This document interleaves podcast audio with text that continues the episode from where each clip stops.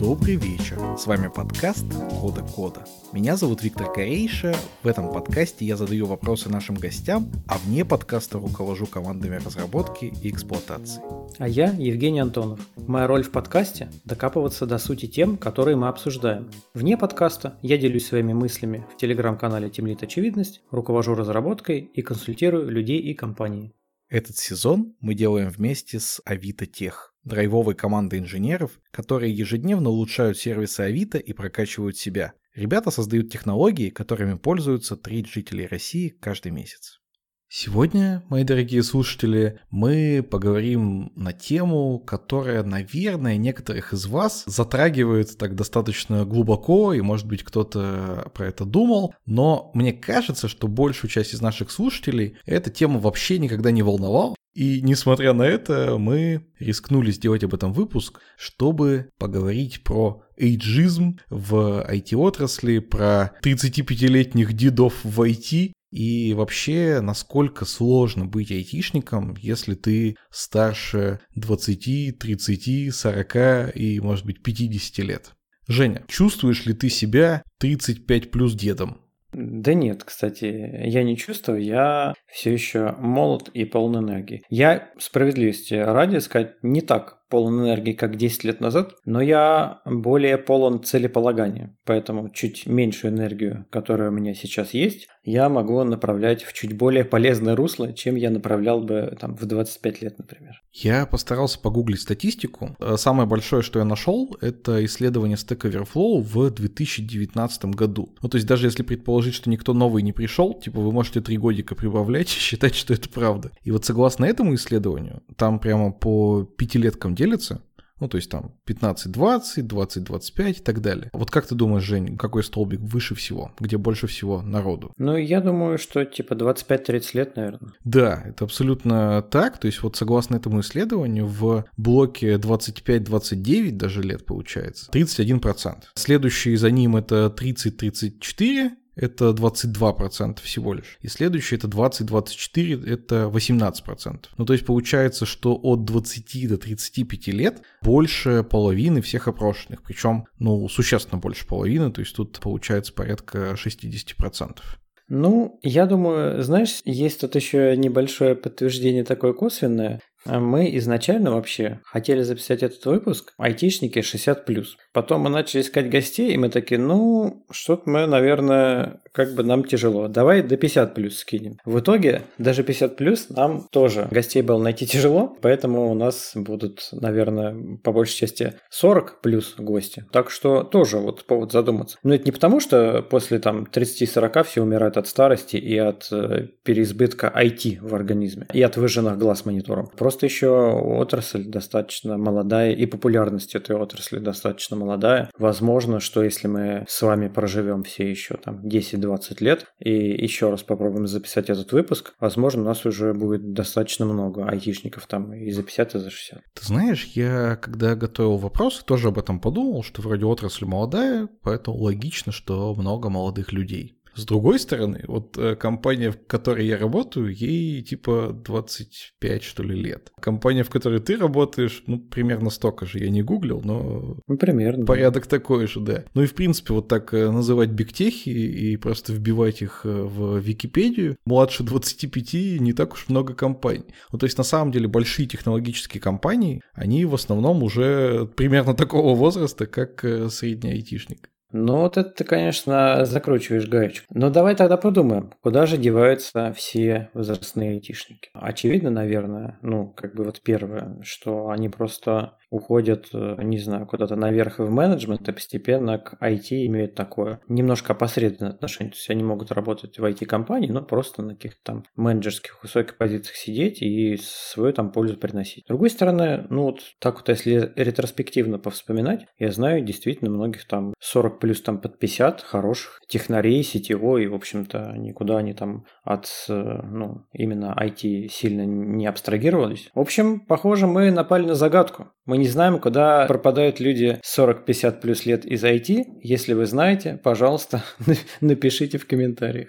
Когда мы говорим про возрастных айтишников, всегда, наверное, всплывает вопрос эйджизма. Скажи, Жень, ты сталкивался когда-нибудь с эйджизмом в IT? Я сталкивался, я вот прям буквально на днях писал пост про то, что никто не хочет нанимать э, стажеров и джунов, которые старше 30. Часто это делают прям вообще чуть ли не на автомате, ну, автоматически откидывая резюме по возрасту. И я считаю, это плохая дискриминация, и она, в общем-то, достаточно вредная для индустрии. Вот это я видел, и я думаю, мы можем ссылку, наверное, потом на этот пост к выпуску приложить, потому что это, это дело важное. Вот, а сейчас э, надолго рассусолить про это неохота. А еще я сталкивался с тем, где, в общем-то, иджизм и не пахнет. В каких-то здоровых местах. Например, я работал, я тогда был 26-летним стажером, и у меня была девушка тимлит. По-моему, она институт, что ли, заканчивала. Ну, то есть она прям была очевидно моложе меня и в целом замечательная профессиональная барышня, очень хороший эксперт, и я с ней вообще без проблем работал, без каких-то. Мое эго не страдало,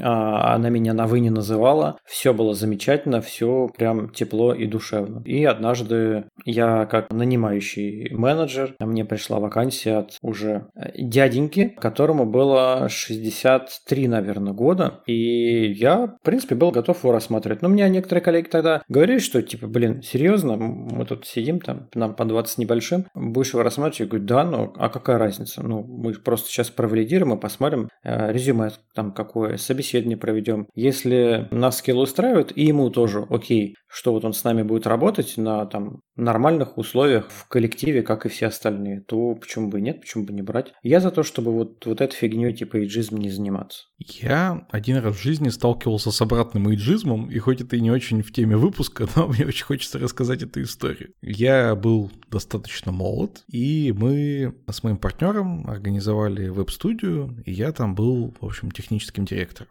Ты знаешь, конец этого моего периода, а вот про начало я тебе как-то не рассказывал. И мы как-то пришли к одному клиенту, там большая серьезная компания, там, значит, огромный офис, там отдельный этаж, заходим в кабинет, там шикарный кабинет, э, окна в пол, в общем, все необходимые атрибуты. Сидит директор, и первое, что он делает, он начинает рассказывать, какие ужасные люди делали ему до нас сайт.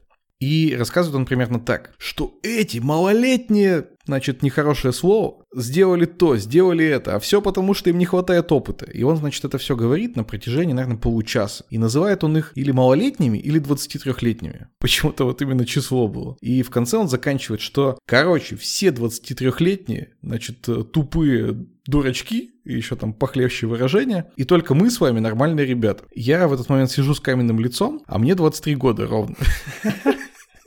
Я не знаю, почему он так угадал. Но, видимо, я не выглядел все-таки на 23 года, потому что моя любимая жена посоветовала мне отрастить бороду, и борода сразу добавляет тебе солидности. И с этим клиентом мы в итоге стали работать. Я хорошо помню, это один из первых таких кормящих нашу веб-студию. А ты ему потом признался, что тебе 23, когда уже, ну, хорошо себя зарекомендовал? Ну, ты знаешь, у меня была такая мысль, но как-то у нас не было диалога, в котором это было бы ловко. А как-то просто ему позвонить и сказать, сказать, вы, вы знаете? Вы уже оплатили, поэтому я вам расскажу.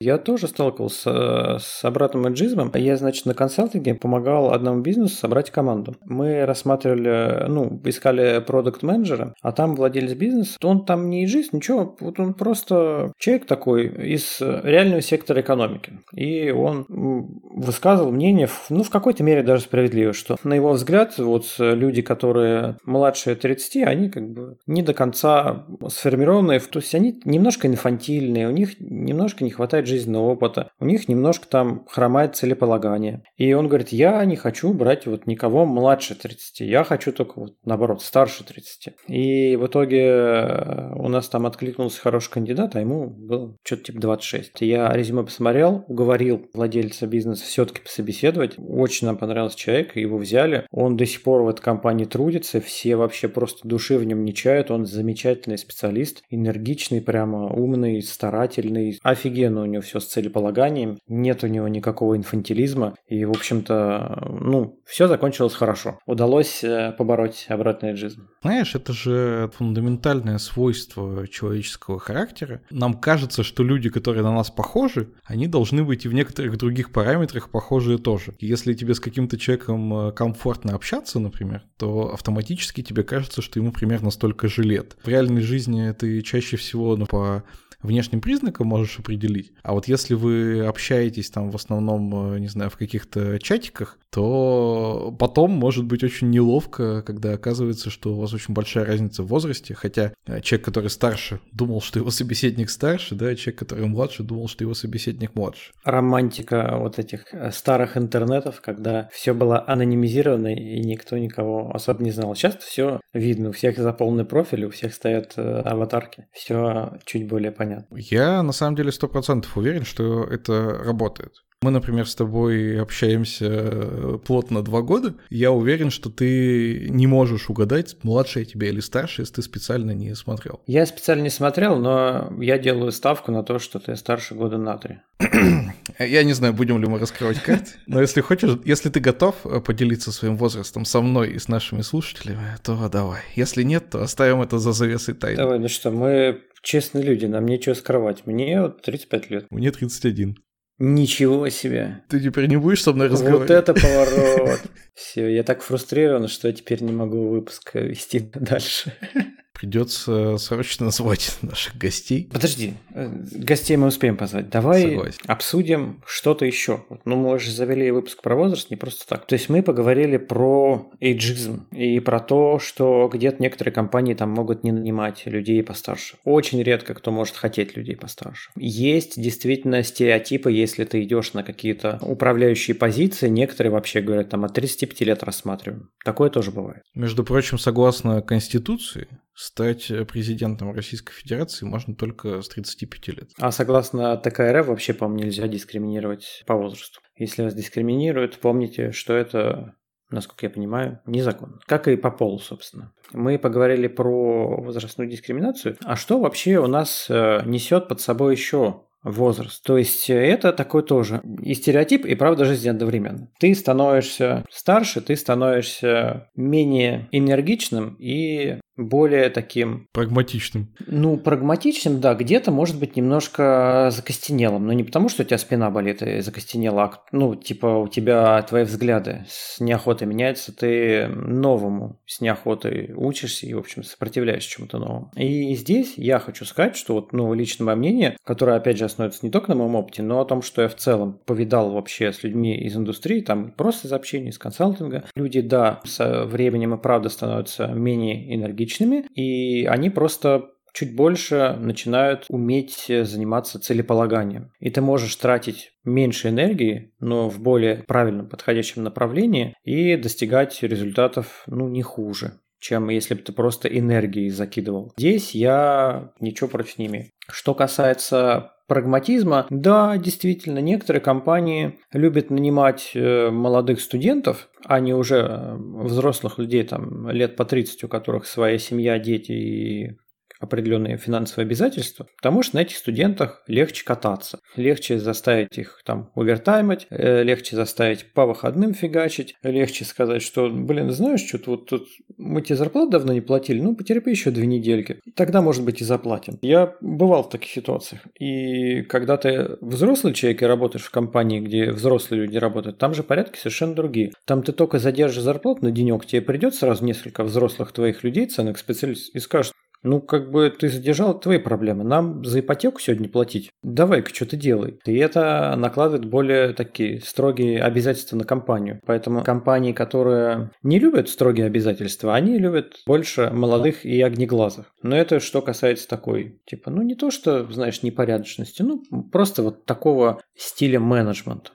А мне еще, знаешь, что очень хочется обсудить? Если тебе много лет, то, скорее всего, не факт, конечно, но с высокой вероятностью ты довольно давно уже в IT работаешь. А у нас же технологии меняются, в общем, каждые несколько лет. Где-то быстрее, где-то медленнее в разных отраслях. Тем не менее, довольно много всего меняется. И интересно, вот э, знание каких-нибудь э, технологий, там, не знаю, из э, начала 2000-х или из 90-х, вот они сейчас скорее мешают тебе, потому что ты как-то немножко зашорен, или они наоборот сейчас тебе помогают, потому что ты, как бы опираясь на этот опыт, можешь там предсказать развитие, например, какой-нибудь следующей технологии, ну или, может быть, просто архитектурно ты лучше подкован. Вообще, мне кажется, замечательный вопрос, и на него прям однозначного ответа, мне кажется, не существует. Тем не менее, действительно, ты можешь знать какие-то технологии, которые просто реинкарнируются, может быть, в ином виде. Ты такой, ну, я как бы примерно видал. Жень, назови свою любимую технологию, которая уже мертва, ну или почти мертва, ну, из которой ты сталкивался в реальной жизни. Вот мне прям интересно. Ну, я не знаю, это очень маленький частный случай. Вот, допустим, когда я работал в веб-студии, я все время настраивал всякие веб-сервера. И очень долгое время у нас все веб-проекты были на Apache настроены. Сейчас э, поди поищи у этих людей, у кого все дело на Apache. Хотя, с другой стороны, может быть, я не прав. Может быть, до сих пор сидят пол интернет с WordPress именно на Apache работающих. Моя любимая технология, которую ну, у меня нет точной статистики, но мне кажется, что она или мертва, или почти мертва, это XSLT. Я не знаю, сталкивался ли ты с этой штукой. Это когда ты внутри XML пишешь для этой же XML, как она должна видоизменяться. То есть там правила видоизменения XML внутри самого XML. Кто-то, кто придумывал эту технологию, явно считал себя абсолютным гением, потому что он понял, что он познал мир, и он может с помощью, значит, текста видоизменять текст и так бесконечно раз и делать какие-то абсолютно непонятные штуки. Но отлаживать эту фигню вообще невозможно. Вот если кто-то из наших слушателей когда-нибудь пользовался с этой историей и отлаживал чужой код, я ему искренне сочувствую. Да даже про XML ты сейчас вспомнил, ну, XML он тоже... Я не пародирую мем, когда чувак говорил, что UDP это legacy фигня, но действительно, ну, объективно, XML же сейчас стало несколько меньше, чем мы привыкли там 10 лет назад, например, когда его пихали вообще везде, любую там интеграцию с любой системой ты делал, тебе говорили там сгенерите XML, сгенерите XML, ты сидел, ты ее барабанил, Сейчас как-то уже по-другому начали обходиться. Ну и интересно, что при этом есть технологии, которым типа столько же лет, но в них вообще не особо что-то поменялось. Ну или, или что-то там нарастало, усложнялось, но глобальный костяк остался. Вот э, SQL, например, я точно не знаю, может быть, стоило погуглить перед началом записи, но, кажется, уже лет 30 точно есть. Ну да, базовой работе в Linux, которая, не знаю, там каждый админ DevOps SRE сталкивается регулярно, это же, ну, практически все там без изменений проходит. Но в целом, еще, если ты такой, типа, возрастной, у тебя есть же просто просто фора по времени, за эту фору по времени ты вполне возможно какие-то более фундаментальные вещи изучил, неважно, это там менеджмент, это программирование, всякие вот эти вот паттерны, чистые коды, вот это все прочее. То есть ты это уже успел познать, такое чуть менее изменяемое во времени и относящееся к именно там к новым релизам каких-то технологий. То есть здесь у тебя может быть фора, но опять же это тебе выдается не просто, когда тебе стукнет там 40 лет, например, а если ты до этого кучу времени на обучение тратил, вот в 40 лет поздравляю, ты дофига познал всего. Мне крайне интересно, как люди, которые пережили больше IT-эпох, чем я, относятся к страху упустить какую-то новую технологию. Он же у всех у нас есть. Наверняка каждый айтишник в какой-то момент подумал, «А, чат GPT, он меня заменит. Ну и все по-разному. Кто-то так э, на протяжении длительного времени, может быть, до сих пор так считает, кто-то там быстро себя успокоил. Но я думаю, что большинство из наших слушателей слушателей какие-то такие мысли у себя ловили. Вот интересно, люди, которые пережили много эпох, у них этот страх усиливается или наоборот уходит, потому что, ну, это пережили, то переживем.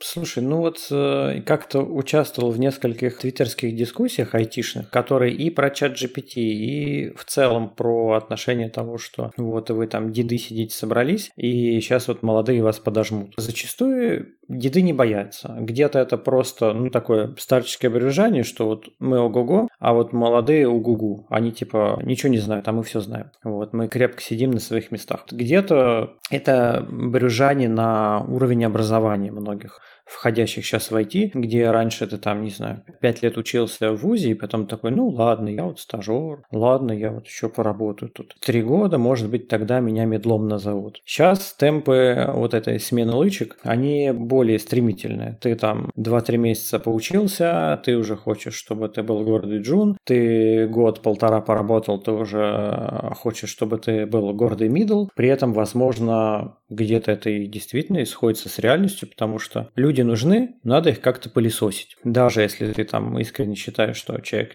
как бы не совсем дотягивает, лучше так, чем никак. Давайте ему дадим типа лычку и спылесосим его. И вот эта вот инфляция лычек, и от, отсюда как раз мемы про 23-летних тимлидов, и вот это вот все. Так что, ну, я к чему рассказываю? К тому, что многие деды, они так самодовольно немножко брюжат, что вот мы-то, как пелось в песне, прохавали жизнь с самого низа. А вот эти молодые только заскочили и ничего не знают, и ничего не умеют, и ничего не хотят. Но мне кажется, это такая шапка-закидательная позиция, не очень объективная. То есть очень много молодых, талантливых ребят, которые фигачат просто одной левой больше, чем старый, уже подсгоревший трухлявый дед. Я думаю, что неважно, какой у вас опыт, неважно, какой у вас возраст, все равно всем нужно следить за своими профессиональными компетенциями. Если вы думаете о так или иначе о будущем, о карьере, о своем вообще месте на рынке труда. Ну, здесь хочется добавить, что если вы высказываетесь о целом поколении, то стоит пару раз про это подумать. Типа, ну, сейчас-то учат не так, как в наше время. Это же история абсолютно как там отцы и дети, которые, кстати, в 19 веке было написано, между прочим. И тогда уже были вопросики к образованию, значит, нового поколения. Не факт, что высказываясь о целом поколении, ваше суждение будет хоть сколько-то верным, потому что, ну, ваша выборка людей не очень репрезентативна, очевидно, в этом плане. И я еще, знаешь, какой мыслью хотел поделиться? Вот в 20 веке очень быстро шел технический прогресс. И я читал как-то статью о том, что фэнтези стал популярным, в том числе потому, что, ну это же такой эскипизм, то есть вы убегаете в такой там волшебный какой-то мир, и технологический прогресс делает так, что каждое следующее поколение, оно сильно лучше предыдущего. Ну, поколение имеется в виду какие-то технические. Ну, условно, там какая-нибудь следующая машина сильно быстрее, чем предыдущая, и, а предыдущая сильно быстрее, чем лошадь. А во всяких фэнтези-романах там обычно эволюция, она шла в обратную сторону. То есть когда-то там в древности, знаешь, были суперсильные маги, потом там э, не так в древности были маги там послабее, а сейчас вообще там магов никаких не осталось. Вот это очень типичный паттерн для любого фэнтези-романа. И людям это нравилось именно потому, что это способ убежать. Я почему сейчас про это вспомнил? Потому что иногда есть ощущение, что из-за того, что IT так очень бурно развивалось в 90-е 2000-е,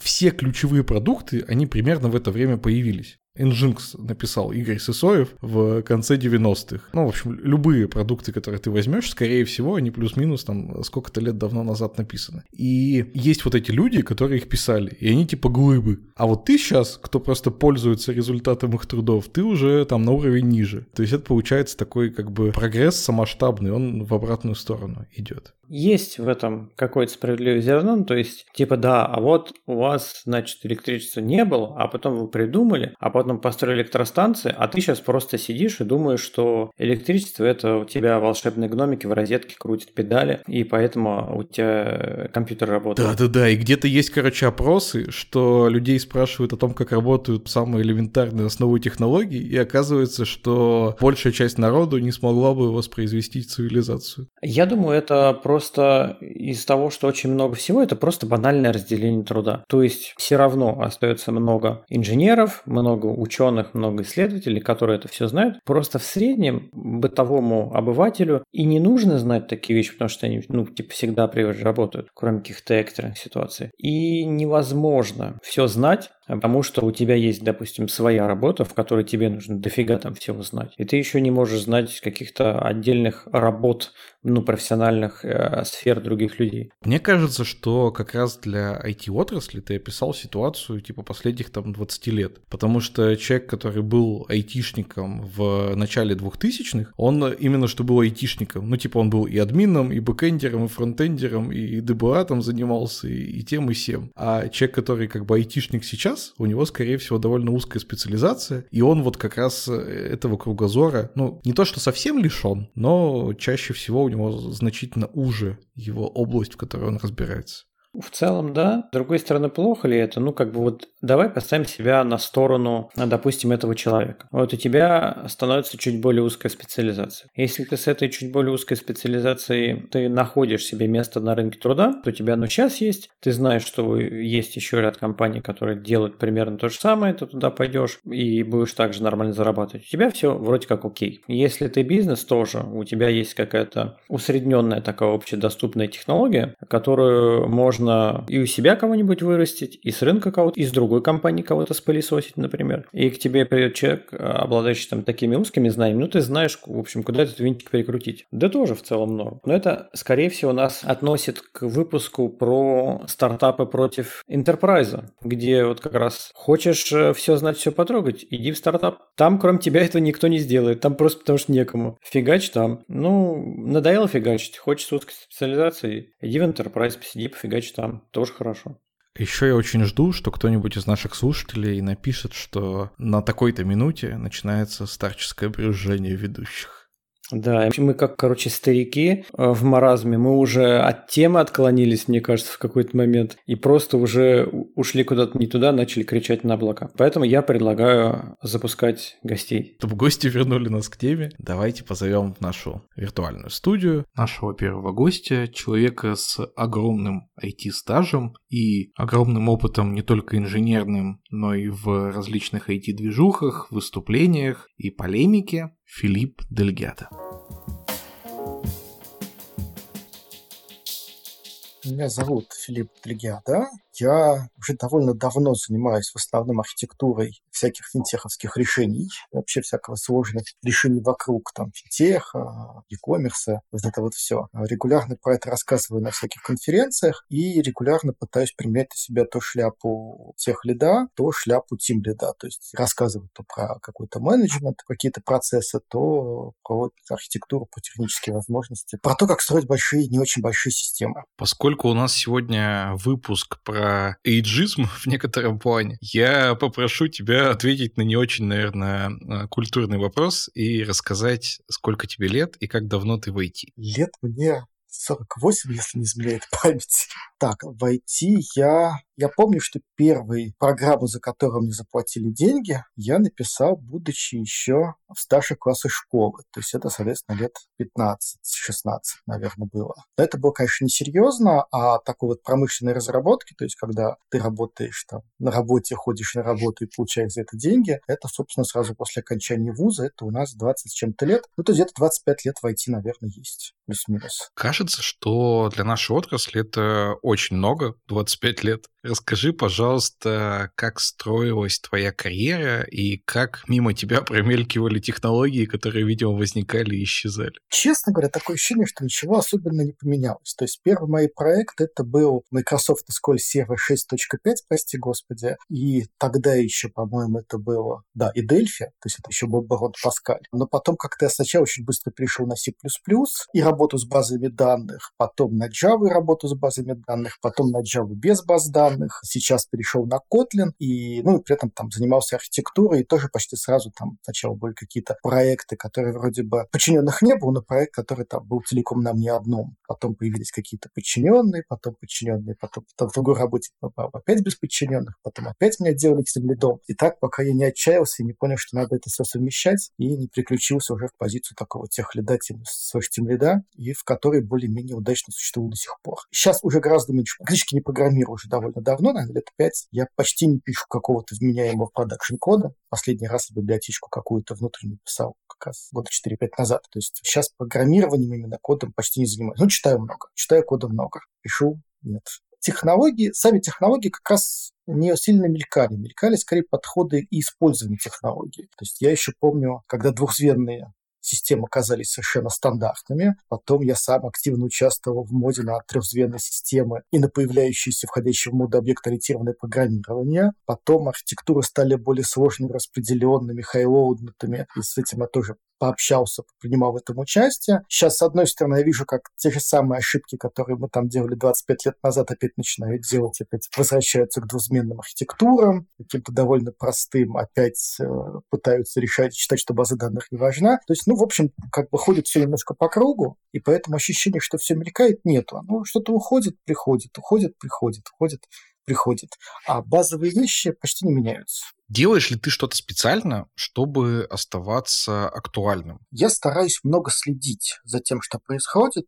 Это не про там, выделенные 4 часа в неделю, которые я читаю новости. Это скорее про повышенный интерес к тому новому, что удается услышать. То есть какая-то новая технология, какой-то новый подход, когда он перестает быть совсем уж маргинальным, то есть когда про него появляется первый пост на Хабре или про него там трижды или четырежды в каких-то уважаемых мной чатиках упоминают. Я пытаюсь уже почитать повнимательнее, нырнуть внутрь, тем более, что с опытом все меньше времени нужно на то, чтобы понять, для чего что-то новое потребуется. То есть когда ты там можешь не погружаться глубоко-глубоко в технологии, а понимать там для моих задач на ближайшие там годы мне потребуется данная штука, или на самом деле пусть останется где-то на периферии, я про нее знаю, если что-то вспомню и к ней приду. То есть такой внутренний технологический радар, который регулярно обновляется. Говорят, что с возрастом должно быть сложнее осваивать новые технологии, а у тебя получается, что проще, потому что помогает опыт. Потому что меньше тратишь время на мелочи. То есть, наверное, если бы я занимался фронтендом, мне было бы тяжелее. То есть там действительно абсолютно новые фреймворки, которые такие же, как старые, но при этом совершенно новые, появляются ну, каждый год 2-3. А на бэкэнде, на enterprise бэкэнде технологии появляются медленно. Некоторые из них вообще, как выясняется, можно пропустить и не потерять. То есть я почти пропустил огромный интерес там, к реактивным технологиям на бэкэнде, сразу нырнул в, в корутиновые решения, например, и мог примерно представлять, для чего мне могли бы быть нужны реактивные движки, но при этом не потребовались. Ну, вот не надо и не надо. Поэтому можно в глубине не погружаться, не выяснять их тонкости, плюсы и минусы, а вот они там сбоку. А когда какая-то технология нужна в работе, начинаешь с ней работать, ну и тогда, конечно, довольно быстро понимаешь, как ей пользоваться. Просто с возрастом, с опытом, даже тут дело не в возрасте, дело скорее в опыте, многие вещи уже становятся понятны как такие крупные ячеистые паттерны, и ты думаешь уже про эти паттерны больше, чем про конкретику. Ну вот ты, например, последние годы почти не пишешь кода в продакшн, а есть ли такое, что ты потерял навык? И вообще было ли у тебя такое, что ты какую-то технологию знал хорошо, а спустя какое-то время чувствовал, что ты в ней уже плаваешь? Ну, с кончиков пальцев, конечно, убегает. То есть я там сейчас не напишу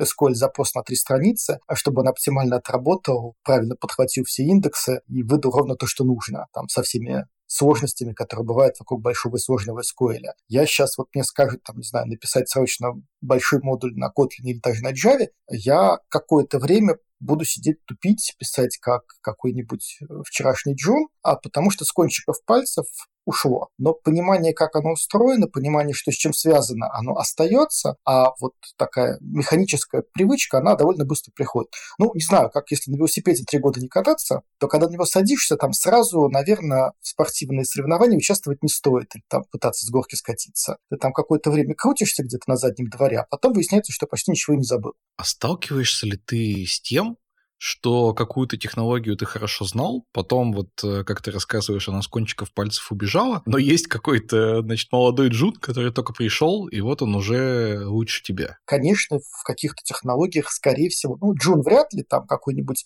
мидл, который с ней давно варится, в ней будет лучше меня. То есть он лучше знает особенности технологии. Он, скорее всего, гораздо лучше познает про все ее тонкости внутренние какие-нибудь, ручечки, что как использовать. А вот в вопросах куда эту технологию лучше применить, как лучше ее связать с другими технологиями, как лучше ее использовать, зачастую у меня будет, скорее всего, гораздо больше опыта и понимания по сравнению с какими-нибудь там джуном или медлом, или даже там сеньором с не очень большим опытом и с не очень разнообразным опытом. Можешь ли ты такому медлу или сеньору с не очень разнообразным опытом дать совет с высоты своего уже опыта, что ему стоит делать, чтобы оставаться актуальным и чтобы, ну, не зажиматься в рамках одной технологии с одной стороны, а с другой стороны не смотреть слишком уж овервью. Есть мой любимый, хотя не самый гуманный инструмент по быстрому получению знаний, это пойти с кем-нибудь поспорить. То есть берешь какой-нибудь там популярный чат, берешь не очень тебе знакомую тему и пишешь какую-нибудь провокационную вещь, типа «Мне кажется, что данная технология совершенно неприменима для таких-то, таких-то, таких-то вещей, хотя все ее там применяют». А дальше разбираешься с аргументацией, которую тебе насыпали, внимательно, уже вдумчиво, где-то продолжаешь спорить, где-то понимаешь, что да, на самом деле тебе просто наконец-то чего-то понял, что до этого не понимал. И таким образом удается быстро в себя погружать довольно большие куски. А второй способ более дорогой – это попытаться кого-нибудь научить. Например, там плохо разбираешься в базах данных, в использовании, не знаю, баз данных для работы с графами. Напиши курс по работе с графами в базах данных, и сразу в эту тему гораздо лучше начнешь понимать. Потому что сразу придется рефлексировать, пытаться вытаскивать какие-то большие абстракции и пытаться их компактно уложить в текст. И это очень сильно способствует просветлению и осознанию. Ну вот у меня таких, наверное, два основных таких инструмента. Я знаю, что ты сам довольно много усилий и своего времени отдаешь именно тому, чтобы кого-то учить. Ты и доклады читаешь, и, насколько я понимаю, и в регулярные какие-то лекции. То есть ты это делаешь в том числе для того, чтобы э, сохранять актуальность. Чтобы сохранять актуальность, чтобы разбираться в теме, чтобы получать обратную связь о моем понимании, одна из таких больших проблем для разработки, для архитектуры – это спрятаться в собственном каком-то мешочки некомпетентности. То есть я вот что-то понял про какой-то кусок, про какую-то предметную область, по какую-то технологию, я в ней крут, я считаю, что все остальное не важно, и все остальные идиоты, потому что, ну вот я же уже понял, как надо делать, а когда ты свое понимание вытаскиваешь наружу, предъявляешь какому-то большому количеству людей, тебе регулярно говорят, а на самом деле все не так, а на самом деле это можно использовать таким-то образом, а для этой задачи есть более удачные решения такие-то и такие-то. И вот эта вот постоянная попытка вытащить себя на публичное обсуждение, вытащить какие-то свои мысли на публи... в публику и получить обратную связь, оно в том числе позволяет постоянно развиваться и куда-то идти, куда-то расти. Нет ли у тебя страха того, что кто-то из аудитории крикнет, да что там, Фил понимает, его знания остались в каком-нибудь там 2000 хвостатом году? То есть как-то кричат регулярно, но страха нету, я же умный. Когда кричат по делу, это очень круто. То есть я очень люблю, когда мне говорят, что я действительно по делу что-то там неправильно понимаю, и могут объяснить, доказать, почему я это неправильно понимаю. Когда кричат просто так, ну, можно просто не слушать. То есть необоснованная критика, она не затрагивает, потому что неинтересно. Обоснованная критика позволяет развиваться, поэтому тем интереснее и важнее ее слушать. И я там сам регулярно говорю о том, что вот у меня были такие-то точки зрения на такой-то вопрос, а вот за последние там лет она поменялась на противоположную, теперь она такая-то, и я могу обосновать почему. Говорят, что чем старше человек, тем больше он ценит стабильность и тем меньше хочет что-то менять. Согласен ли ты с этим утверждением? И если да, то как с таким жить в постоянно меняющемся IT? С возрастом, да, наверное, чуть меньше нездорового энтузиазма становится и чуть меньше вообще сил. Поэтому просто так, без причины взять и что-нибудь поменять, типа, а, давайте завтра перепишем весь наш проект, там, не знаю, на эликсире вместе с Растом и выкинем нафиг эту старую скучную Java. И такие мысли, даже если появляются, уже слишком лень их реализовывать, и слишком хорошо понимаешь, что при этом ничего серьезного-то не изменится. И многие подобные вещи не приводят к каким-то существенным результатам. И вот эти две вещи снаружи воспринимаются как консерватизм.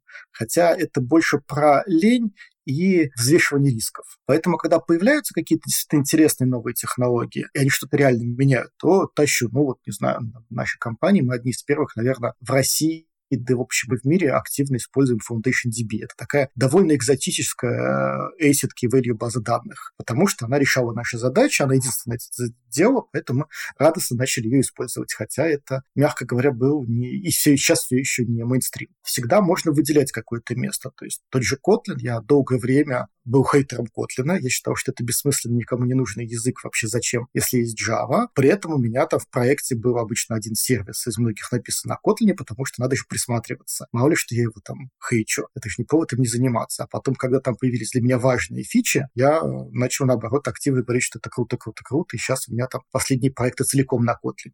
Ну, сейчас, правда, это уже больше мейнстрим стало.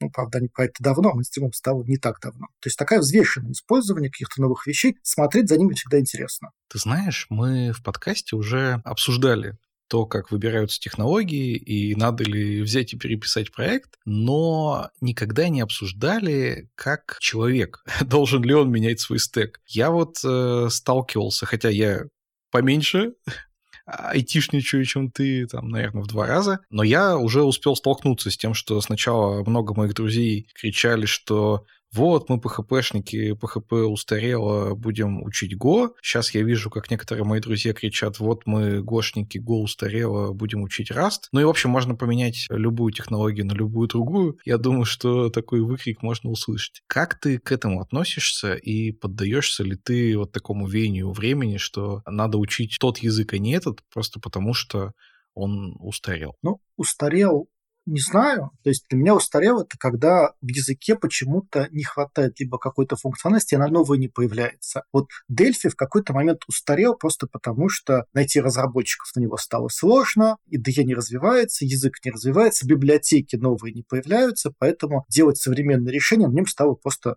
сложно или невозможно. Там C++ не устаревает никогда, на нем постоянно что-то появляется, и сам язык меняется, хотя вряд ли я сейчас буду делать новый проект на C++, но не потому, что язык устарел, а по многим другим причинам. Я слишком давно ношу на себе шляпу архитектора или да, поэтому для меня при выборе языка зачастую работают не его модность, не модность, а насколько легко мне найти на него там, сотрудников, а если на нем нормальные, проверенные опытом фреймворки для тех задач, которые у меня возникнут.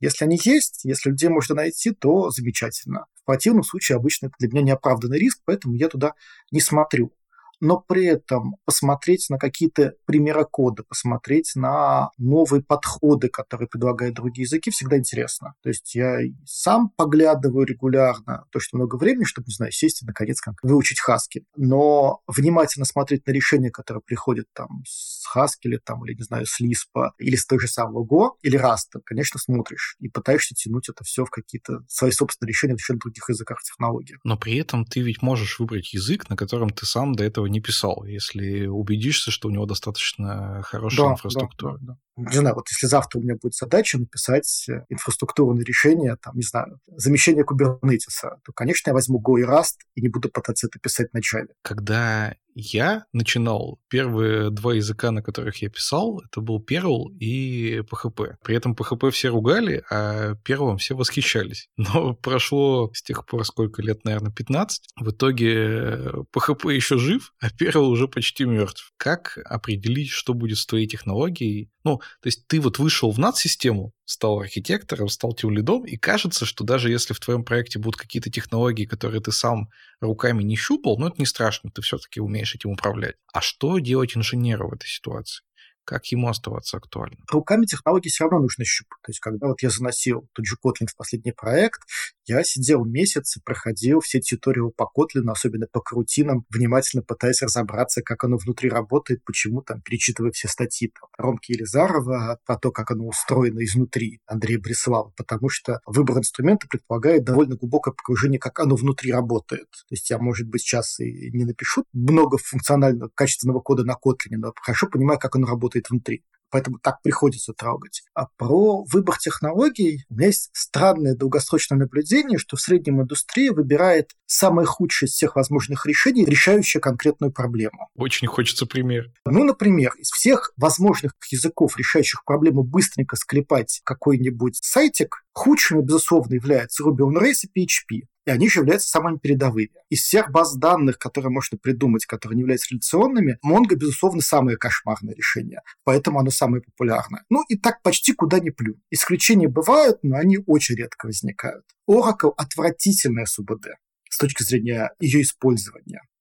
Если в какой-то момент э, ты чувствуешь, что технология, которой ты хорошо владеешь, теряет вот эту всю инфраструктуру, теряет популярность, нужно ли тебе специально вставать, пересаживаться и учить какую-то ну, Я так делал. Я в некий момент понял, что там быть database-девелопером, я, там, я писал огромные системы на чистом SQL несколько лет. Десятки тысяч таблиц, э, десятки тысяч хранимых процедур, придумывал, как реализовывать э, стек внутри базы данных и так далее. Вот. А потом я понял, что это там, ну, тупиковый путь, что никуда тут я далеко, далеко не продвинусь, и пересаживался на Java. То есть да, искал проекты, куда там с понижением зарплаты, с понижением уровня а, пришел Java девелопером. Ну, дальше выяснилось, что это очень хорошее сочетание знать базы данных и знать Java. И дальше уже там довольно быстро опять пошел вверх. И у меня много знакомых примерно таким же занималось. Я всегда крайне ценил еще времена старого PHP, который был гораздо менее удачным языком, чем современный, то есть PHP 4, людей, которые с PHP, осознавая его проблему, пытались пойти там в Java, C-Sharp, C, там, C++ и так далее. Потому что обычно это было про много мотивации, хорошую рефлексию, хороший здравый смысл человека, и они очень быстро становились очень крутыми разработчиками уже в новой для себя сфере, в новом стейке. Поэтому, кажется, совершенно нормально брать и переходить. Потому что если вы хороший разработчик в одном языке, то, скорее всего, во втором вы тоже быстро станете хорошим хорошим. Но некоторое время неудобств вам э, предстоит ну, испытать. будет какое-то время неудобств. И, наверное, с возрастом тяжелее. То есть, если мне завтра придется стать ML-разработчиком на TypeScript, мне будет, наверное, очень тяжело.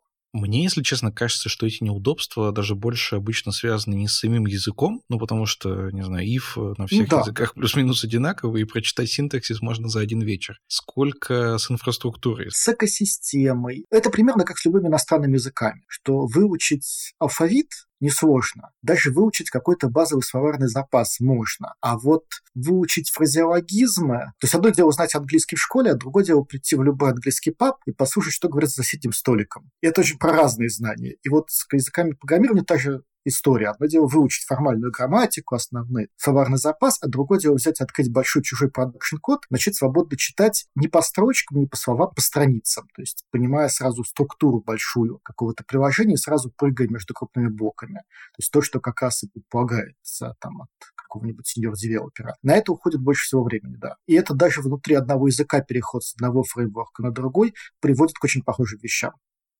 Сталкивался ли ты когда-нибудь с проявлением эйджизма? Например, того, что тебя не звали на какой-нибудь проект э, только потому, что ты старше, чем твой Я оппонент. не знаю. Может быть, и сталкивался, то есть, может быть, меня не звали в какой-нибудь проект из-за там из-за возраста. Но я довольно давно не ищу работу на совсем уж открытом рынке. Все-таки все более меня знают. Если там еще работать по знакомству, и люди знают именно, что хотят плюс-минус меня. И это сильно, конечно, мешает иджизму, потому что личный бренд очень помогает с этим бороться. Я скорее знаю обратный иджизм встречал, когда я сам не брал людей, потому что идея 19-летнего сеньора мне представлялась какой-то странной, и я в нее не очень верю. А как сейчас? Ты возьмешь человека, которому, ну, пусть не 19, пусть там 22 года, но он показывает себя ну, как сеньор. Тут сложно, что показывает как сеньор. Если я посмотрю, что у него хорошо со здравым смыслом, разнообразием опыта и пониманием, что он делает, то, в общем, какая разница. Но в 19 обычно очень сложно получать разнообразный опыт и здравый смысл. Но можно хорошо разбираться в технологиях. Есть же еще такой момент, что за одно собеседование многие вещи, в общем-то, сложно выяснить.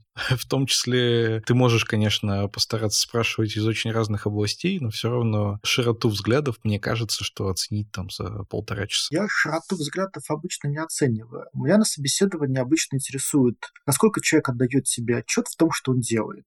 То есть если он делал какое-то решение на каком-то стейке, то понимает ли он, откуда взялся именно такой стейк? Почему он решал задачи именно таким образом? Даже если выборы были не его, а ему там сверху спустили, то о чем они были обоснованы? Какие там нефункциональные требования были у его задачи? Или он просто брал и от бизнеса, от системного аналитика пришло добавить поле такое-то в табличку такую-то, он так и делал. И вот для меня это большая разница между middle и сеньором, вот, или там джуниором и сеньором. Понимание что делать, от просто делать, что сказали. И это как раз вполне нормально проверяется за час. Это коррелирует обычно с разнообразием опыта, то есть не со временем опыта, а с разнообразием такового. Коррелирует там с приличным образованием, причем больше даже школьным, чем вузовским, ну и с многими другими вещами. Но неоднозначно не определяется, конечно. То есть бывают люди, которые прекрасны, хотя никакие привычные критерии не могли бы подсказать, что они будут настолько хороши. Ну окей, а взял бы ты к себе в проект э, джуниора, которому больше 40? Если он уже 20 лет джуниор на одном и том же стеке, то, скорее всего, нет. Если он пришел в IT год назад, то замечательно. Если он 20 лет сидел в каком-нибудь НИИ, писал на чистом C, год назад пришел в Java и пришел ко мне джуниором Java, тоже почему бы и нет. То есть тут вопрос про возможность развиваться дальше. То есть человек 20 лет не развивался, шансов, что он будет развиваться, у меня довольно мало. И если у меня нет какой-то ниши именно для человека, который не хочет развиваться, такое бывает, то зачем его брать? Но бывают ситуации, что мне как раз нужен человек, который, там, не знаю, может 20 лет делать одно и то же. Тоже такая вполне востребованная ниша для многих проектов. Ну, тогда можно на нее его как раз рассмотреть и взять. Есть ли какой-то возрастной порог, после которого ты считаешь инженера профнепригодным? Ну, условно, пусть это будет э, человек любого уровня, но ему там 70 лет. Есть ли в этом проблема? В 35 лет я думаю, что ну вот еще там в 45 надо бы уже себе искать какую-нибудь преподавательскую деятельность, потому что, наверное, я уже не в состоянии буду программировать. Сейчас я подумаю, что, может быть, это 60 надо бы будет начать искать себе какую-то преподавательскую деятельность, потому что, наверное, я уже не смогу программировать. Но глядя на некоторых знакомых архитекторов, которым там по 65, я подозреваю, что пока у меня не станет там уж совсем маразма, что, заметьте, при постоянной интеллектуальной работе маловероятно, и пока мои глаза будут спокойно различать то, что я вижу, то, скорее всего, буду работать по специальности достаточно эффективно. Но это ты про себя? Или ты говоришь сейчас да о я, любом человеке? А и по других то же самое. То есть у меня есть замечательный пример. Ну, 70-летних не встречал просто потому, что не так много людей хочет еще работать 70 лет. Вот, и большинство из них предполагает уйти какую-то пенсию, либо работать консультантом. И не так много вообще разработчиков, которым сейчас исполнилось бы 70 лет. Очень эффективных, там, в возрасте 50, 60, 65 я видел, конечно. То есть это точно не проблема при найме. А давай поговорим про отношения начальник-подчиненный. Встречался ли ты когда-нибудь с тем, что твой, например, руководитель был существенно младше тебя? Тимлит, техлит, наверное, нет менеджер, там, не знаю, директор компании или директор департамента, да, конечно. Вызывало ли это какие-нибудь проблемы? Если он компетентен, нет.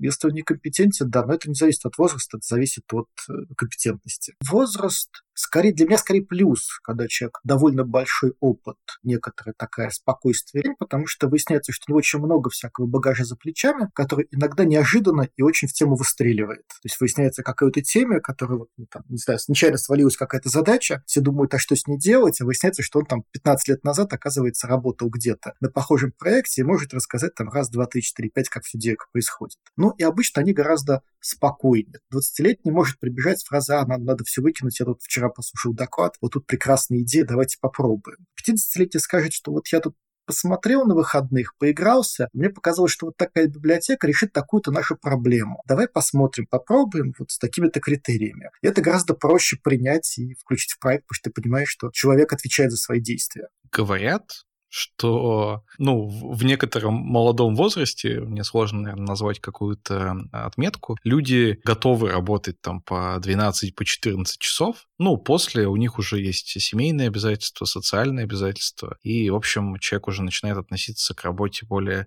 формально с точки зрения времени. Сталкивался ли ты с таким? Скорее, да, просто потому что действительно появляется больше других интересных занятий, кроме работы у человека с возрастом. Семья, хобби, просто погулять, полежать на диване или поехать в отпуск или еще что-нибудь. При этом я видел и очень не молодых, там, за 60 лет людей, которые... Именно потому, что там, типа, все, внуки уехали на дачу, дома свободно, можно взять и нормально поработать там часов 60 в неделю. Я при этом вообще большой противник переработок, считаю, что больше чем 40 часов в неделю работать плохо для всех, и для проекта, и для сотрудника, и стараюсь это ограничивать. Но при этом, да, действительно, многие юные работают гораздо больше, чем взрослые, но это тоже меняется. То есть, смотря на тех, кого я сейчас вижу там в возрасте 25-30, не то чтобы они работали столько, сколько, как мне кажется, я работал, когда мне было 25-30. То есть они работают гораздо меньше. Есть такая известная и очень спорная социологическая теория о том, что есть некие мифические поколения, и вот там поколение X сильно отличается от поколения Y, то в свою очередь сильно отличается от поколения Z э, и так далее. Как ты к этому относишься? Сталкивался ли ты с разницей именно в поколениях? Именно в поколениях, наверное, нет. То есть есть какие-то культурные небольшие особенности, которые действительно связаны там с кого чего когда учили, какой подход к там к лайфворк балансу был популярен, когда человек только выходил на работу. Это немножко сказывается. Какие тексты, там, не знаю, какие книжки были популярны, когда человек там заканчивал школу, которые повлияли на его мировоззрение. Но это не очень значительно сказывается. Потому что я вот вспоминаю свои последние кампании и понимаю, что, с одной стороны, хочется сказать, что вот в этой компании все были помоложе, поэтому было то-то, то-то и то-то. А потом в голове вспоминаю, у кого какой был возраст, понимаю, что это не совсем корректно, что там люди были разных возрастов, а у них при этом была общая культура. Понимаю, что это больше по культуру компании, чем по культуру поколения. То есть я не очень верю в теорию поколений.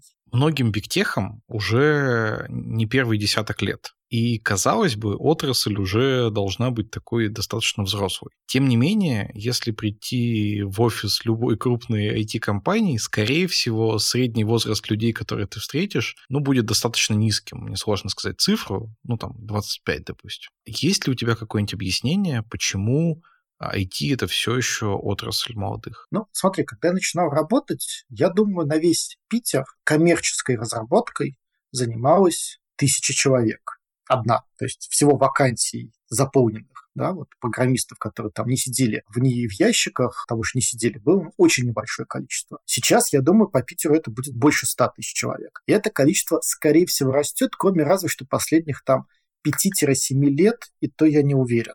И есть ощущение, что за последние 5-7 лет средний возраст программиста немножко, там, собственно, года на 3 подрос. Но это надо смотреть статистику. Как ты думаешь, а если средний возраст программиста там плюс 10 лет от существующего значения станет, изменится ли как-то отрасль, изменится ли отношения, изменится ли взаимоотношения между работником и работодателем? Все-таки действительно ведь другие требования у людей старше. Я думаю, что это в меньшей степени зависит от возраста, а в большей степени зависит от кучи других вещей придет тотальный чат ГПТ, и действительно выяснится, что те программисты, которые не столько программисты, сколько кодеры по тех заданиям, просто будут не нужны. Это гораздо больше повлияет на индустрию, чем изменение среднего возраста.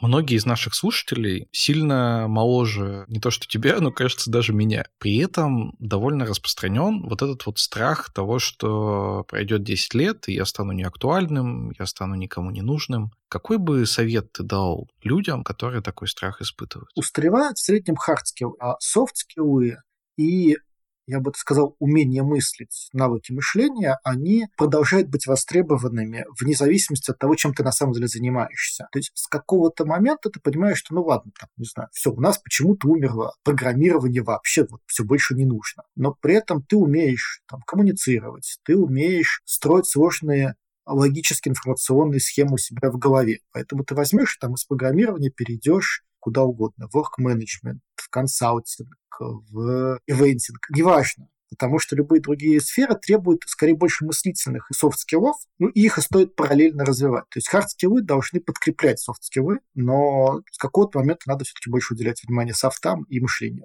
Я заранее извинюсь за личный вопрос, конечно, ты можешь на него не отвечать, но мне очень хочется у тебя спросить, есть ли у тебя план в каком-то возрасте э, уйти на пенсию? Ну, то есть понятно, что есть там государственное, но это же мы все понимаем, что две копейки. А как это, чтобы уйти на пенсию, нужно заработать на пенсию.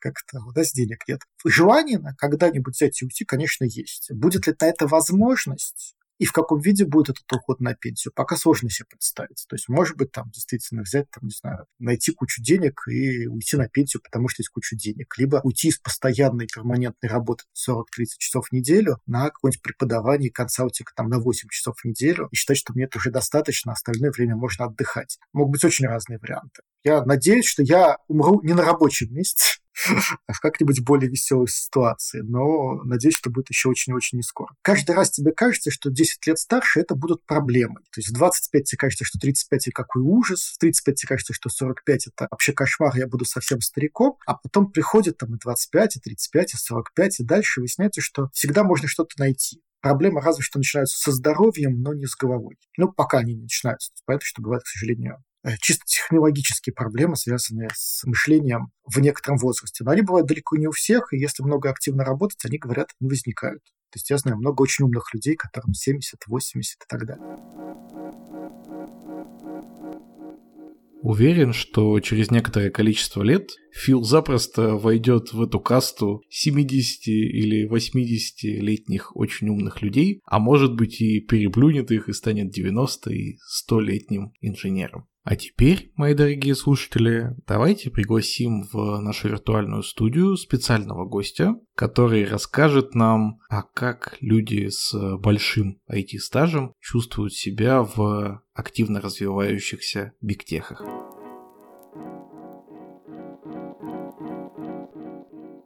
Привет, меня зовут Роман, работаю в Авито, техническим юнит-лидом юнита репутационной системы. В Авито я чуть меньше года, 10 месяцев. Всю жизнь свою занимаюсь разработкой. Начинал с PHP, много лет на нем разрабатывал. Какое-то время пришел в менеджмент и продолжаю в эту сторону развиваться и расти. Мы сегодня говорим о людях опытных во всех э, смыслах этого слова. Расскажи, пожалуйста, о своем пути в IT. Какие технологии были изначально, как эти технологии менялись, и вообще сколько лет ты занимаешься разными айтишными штуками? Без малого, наверное, 23-24 года. Попал, как, наверное, многие в мое время после института, на институтной скамье программировали что-то, делали для института, а после, ну, скажем так, случайно меня позвали пройти собеседование в компанию Softline, я прошел и устроился работать разработчиком. До этого я, я, я программировал только, конечно, на Pascal и C в институте, изучил PHP, порядка, наверное, 15 лет программировал на PHP в разных ипостасиях, был просто разработчиком, ведущим разработчиком, тем лидом, потом обратно э, разработчиком. Но в какой-то момент понял, что мне интересно менеджмент, туда, туда, туда расти, и уже с тем лидов я старался не уходить. Долгое время был тем лидом. Наша сегодняшняя тема обязывает меня спросить, сколько тебе лет? Мне 40. Считается, что IT — это дело молодых, потому что технологии развиваются достаточно быстро. Сталкиваешься ли ты с какими-нибудь сложностями в связи с тем, что, скорее всего, ты старше большинства коллег? Прям чтобы какие-то прям сложности, наверное, нет. Не могу сейчас взять и вспомнить, что мне там что-то было мешало, либо у меня были какие-то препоны там где-то. А, наверное, с годами исчезает азарт, ну, это я могу сказать только за себя, некий азарт новизны, потому что все, что приходит новое, оно не настолько новое, оказывается. Оно просто перелицованное старое. Какие-то технологии просто по-другому восприняты. И, и, и именно поэтому, наверное, вот э, возникает... Это исчезает какой-то азарт, по то, что я говорю. А препятствий нет. Не могу сказать, что было сложно или что-то мешало. И до сих пор не мешает. И до сих пор я спокойно собеседуюсь, прохожу собеседование, в Авито устроился. Не было ли у тебя каких-нибудь сложностей при прохождении собеседований? Ну, понятно, что в Авито, видимо, не было, раз ты сейчас там работаешь. Вот, но может быть где-то в других компаниях что-нибудь тебе намекали, что у нас тут молодой коллектив? Честно сказать, не так часто прохожу интервью, но нет, никогда не было такого, что мне по возрасту мне сказали, что тут молодые, что тут будет некомфортно или что, ну, что-то подобное. Никогда такого не было. Всегда получаю открытое общение, приятное, спокойное ответы, обратную связь. Считается, что чем старше человек, тем больше он ценит стабильность и меньше хочет что-нибудь менять. А в IT все время что-то развивается, одни технологии приходят на смену другим. Тот же PHP, кажется, уже не очень популярен, и все чаще его меняют э, на какой-нибудь Go, например. А насколько для тебя это проблема? IT очень сильно меняется, и последние годы прям большими шагами, например, сейчас у нас чат GPT и все в эту сторону, не, нельзя взять и сказать, что мне это не интересно, я это смотреть не буду. Конечно, надо, я, мне интересно пойти посмотреть. Я говорил, что становится чуть, чуть меньше азарта, но любопытство никуда не девается. Идешь, читаешь, изучаешь, пробуешь, тестируешь. И со временем ты просто к этому подходишь чуть более системно, менее, менее я бы сказал бы, сломя голову. Ты берешь э, технологию, ты сначала ее смотришь, изучаешь со всех сторон, плюсы, минусы, и только после этого принимаешь какое-то решение, там, брать ее в работу, заводить ее в свой стек, использовать ее для каких-то разработок э, в качестве инструмента. Все же, когда был, был, был помоложе, я там относился чуть попроще. Я попробую, а потом пойму, нужно, не нужно. Сейчас, наверное, с учетом большого опыта, я понимаю, что не всегда так нужно. И сначала нужно провести гораздо больше анализа, больше тестов и, там, и тому подобное. Но меняться нужно, меняться, тем более в IT, меняться нужно и развиваться тоже нужно. По-другому никак, иначе останешься за бортом. Твоя профессиональная жизнь тоже уже достаточно длинная, и наверняка ты переживал несколько таких существенных смен парадигм. А можешь ли ты дать какой-нибудь совет нашим слушателям, у кого профессиональная реальная жизнь там 2, 3, 4 года, и они очень боятся, что их текущая технология выйдет из э, мейнстрима. Но если прям такой глобальный совет это дать, смотрите за, за, за новым видением, смотрите То, что выходит новое, пробуйте, изучайте. Точно не надо забрасывать самообразование э, и рост. Вот это вот поможет в любом, случае. Изменится технология, ну, имея внутренний интерес и любопытство, можно всегда изучить что-то новое, что-то подтянуть и ну, точно не остаться без работы. Это как минимум, тем более в IT. Как максимум остаться на коне, быть впереди всех на новых технологиях. Сталкивался ли ты когда-нибудь со сложностями в общении, вызванной разницей в возрасте? Ну, с коллегами имеется в виду. Знаешь, наверное, такое, чтобы сложности, э, наверное, есть некое недопонимание в плане, когда мы э, разговариваем о каких-то вещах, которые для меня понятны, пройдены, и я вижу в голове, что будет дальше и к чему приведут такие решения, просто потому что я это проходил уже когда-то. А для молодых коллег, для более-менее опытных, менее, ну, имеющих меньше жизненный путь, они к этому, э, ну, этого всего не видят и вызывает сомнение мое мнение, мое видение будущего, скажем так, по тому или иному вопросу. Но иногда можно уступить и, и дать сделать ошибку, чтобы понять, чтобы человек научился, потому что это тоже полезно. Но иногда стоит просто еще раз, еще раз еще раз рассказать, как оно, что оно и почему. Э, вот будет именно так, как оно было раньше. Ну, то есть э, нет, нет проблем, которые бы не решались, скажем так. Есть, есть некие разности по опыту. Из-за них может быть прение, так назовем. Есть такая социологическая теория о том, что поколения отличаются друг от друга. Ну и там делят на X, Y, Z поколения и так далее. Слушай, буквально недавно понял, что я чуть-чуть из другого поколения, просто потому что я не общаюсь эмодиками. Ну, то есть, э, даже ребята в команде там реагировали на какое-то сообщение, поставив 3-5 эмодзи, смайлов там всяких. А я, наверное, не понял до конца, что они хотели сказать этими смайлами. Переспросил, конечно, но, но, но понял, что вот поколение отличается. Чему бы я хотел бы поучиться у молодых? А, наверное, наверное, некому, некому простоте принятия изменений. То есть мне кажется, что ребята, которые чуть помладше, чуть моложе, они гораздо проще принимают изменения. Может быть, это связано с моим возрастом, с моим как бы там длинным путем, путем жизненным и, и профессиональным. Но вот это бы, наверное, хочется поучиться. То есть, и, и я стараюсь это перенимать именно то, как, как они принимают перемены, изменения, и как они к этому открыты зачастую гораздо больше, чем я. Ты сейчас руководитель и наверняка в том числе занимаешься наймом к себе в команду. Ты сам, когда выбираешь человека, для тебя имеет какое-то значение его возраст? То самое пресловутое поколение, может быть? Нет.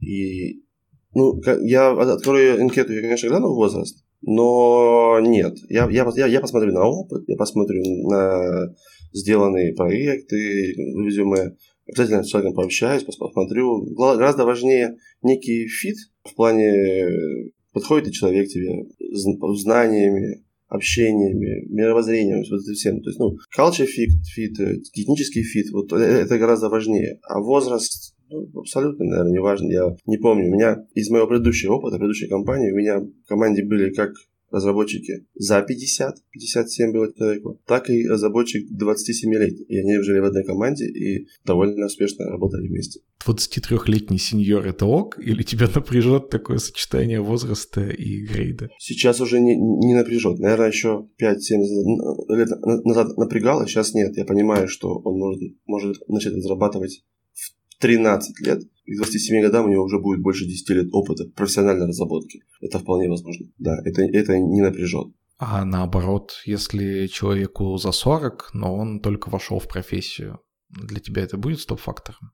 Для меня будет стоп-фактор, если у него не хватит опыта для, для, для конкретно моей вакансии, для, для конкретно моей, моей потребности. Вот, только вошел в профессию, ну классно, ему будет очень интересно еще много изучать. Вот, нет, не будет. Э, и, кстати, и, и люди разного возраста зачастую имеют разный темперамент, и это тоже бывает полезно для того, чтобы построить разную команду, чтобы она была разнообразная, чтобы она делала, закрывала все возможные потребности бизнеса. То, и, то есть, на твой взгляд, э, сильная команда должна быть разновозрастной и разноплановой? Да, это хорошо. Ну, как, как мне кажется, потому что они э, будут друг у друга чему-то учиться и как-то всегда расти. Ты несколько раз упоминал о том, что твой опыт позволяет тебе лучше понимать последствия тех или иных решений. Я хочу больше обратиться к опыту работы с теми технологиями, которые уже не очень актуальны. Ну, наверняка такие есть. А даже там внутри того же PHP, сравнивая какую-нибудь версию 5.3 и современную там 8, но они довольно сильно отличаются как языки. Помогает или мешает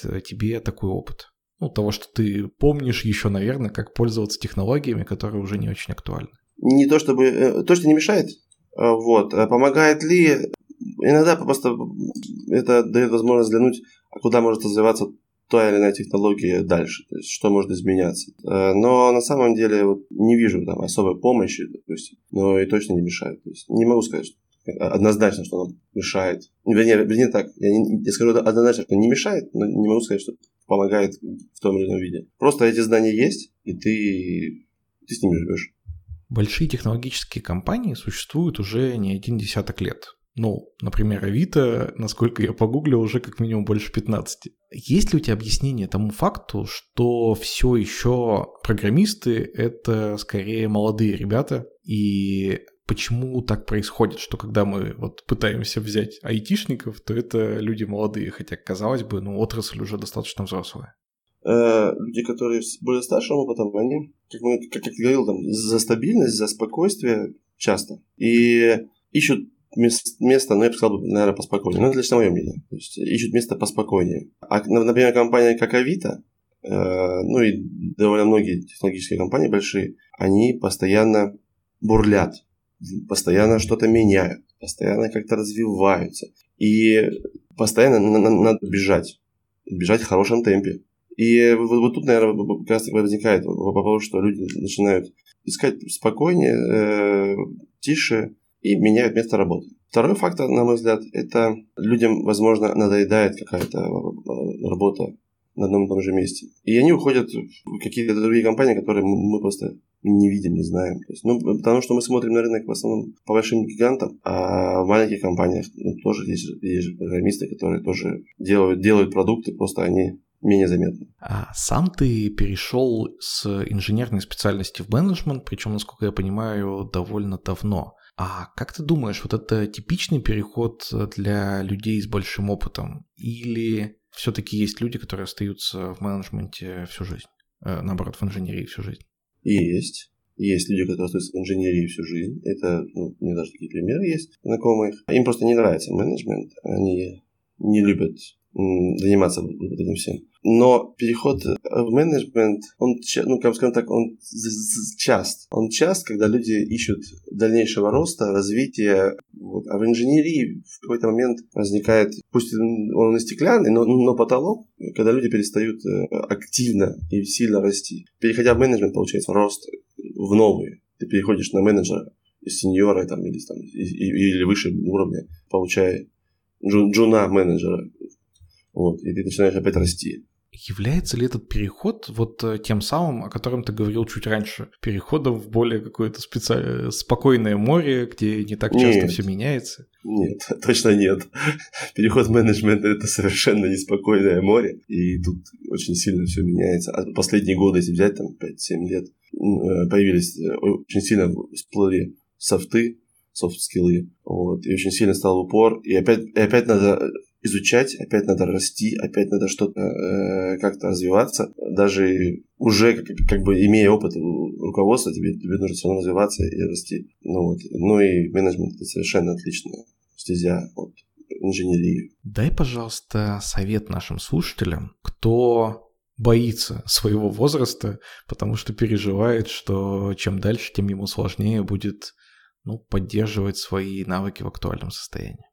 Слушай, ну я как, как, как и сказал чуть раньше, э, надо поддерживать здоровое любопытство во, во всем, изучать что-то новое, да и просто делать свою работу хорошо. Всегда, э, я, я уверен, что на хорошего инженера всегда найдется место, и он всегда будет работать. Ну, ну, ну, потому что инженер нужен, хороший инженер всегда нужен. Э, без работы не останешься если ты хороший инженер, прямо скажем. А если ты инженер считаешь, что ты не, не, не очень хороший инженер, ну, развивайся дальше. И, кстати, хороший совет, попробуй пообщаться с другими инженерами. Может, ты и не такой уж, как ты думаешь, нехороший или там недостаточно не, не хороший инженер. Э, общение с коллегами позволяет понять, в том числе, насколько ты хорош. Надеюсь, мои дорогие слушатели, что наш подкаст тоже помогает вам понять, насколько вы хороши, или, может быть, где-то и подтянуть свои знания или кругозор. Ну а теперь, для того, чтобы дополнить нашу с вами картину, хочется пригласить в нашу виртуальную студию человека, который, можно так сказать, заново входит в океан, который мы с вами называем IT-индустрией. И несмотря на свой возраст, кстати, самый большой из всех наших сегодняшних гостей, он не перестает учиться новому и учится машин-ленингу на курсах нотологии.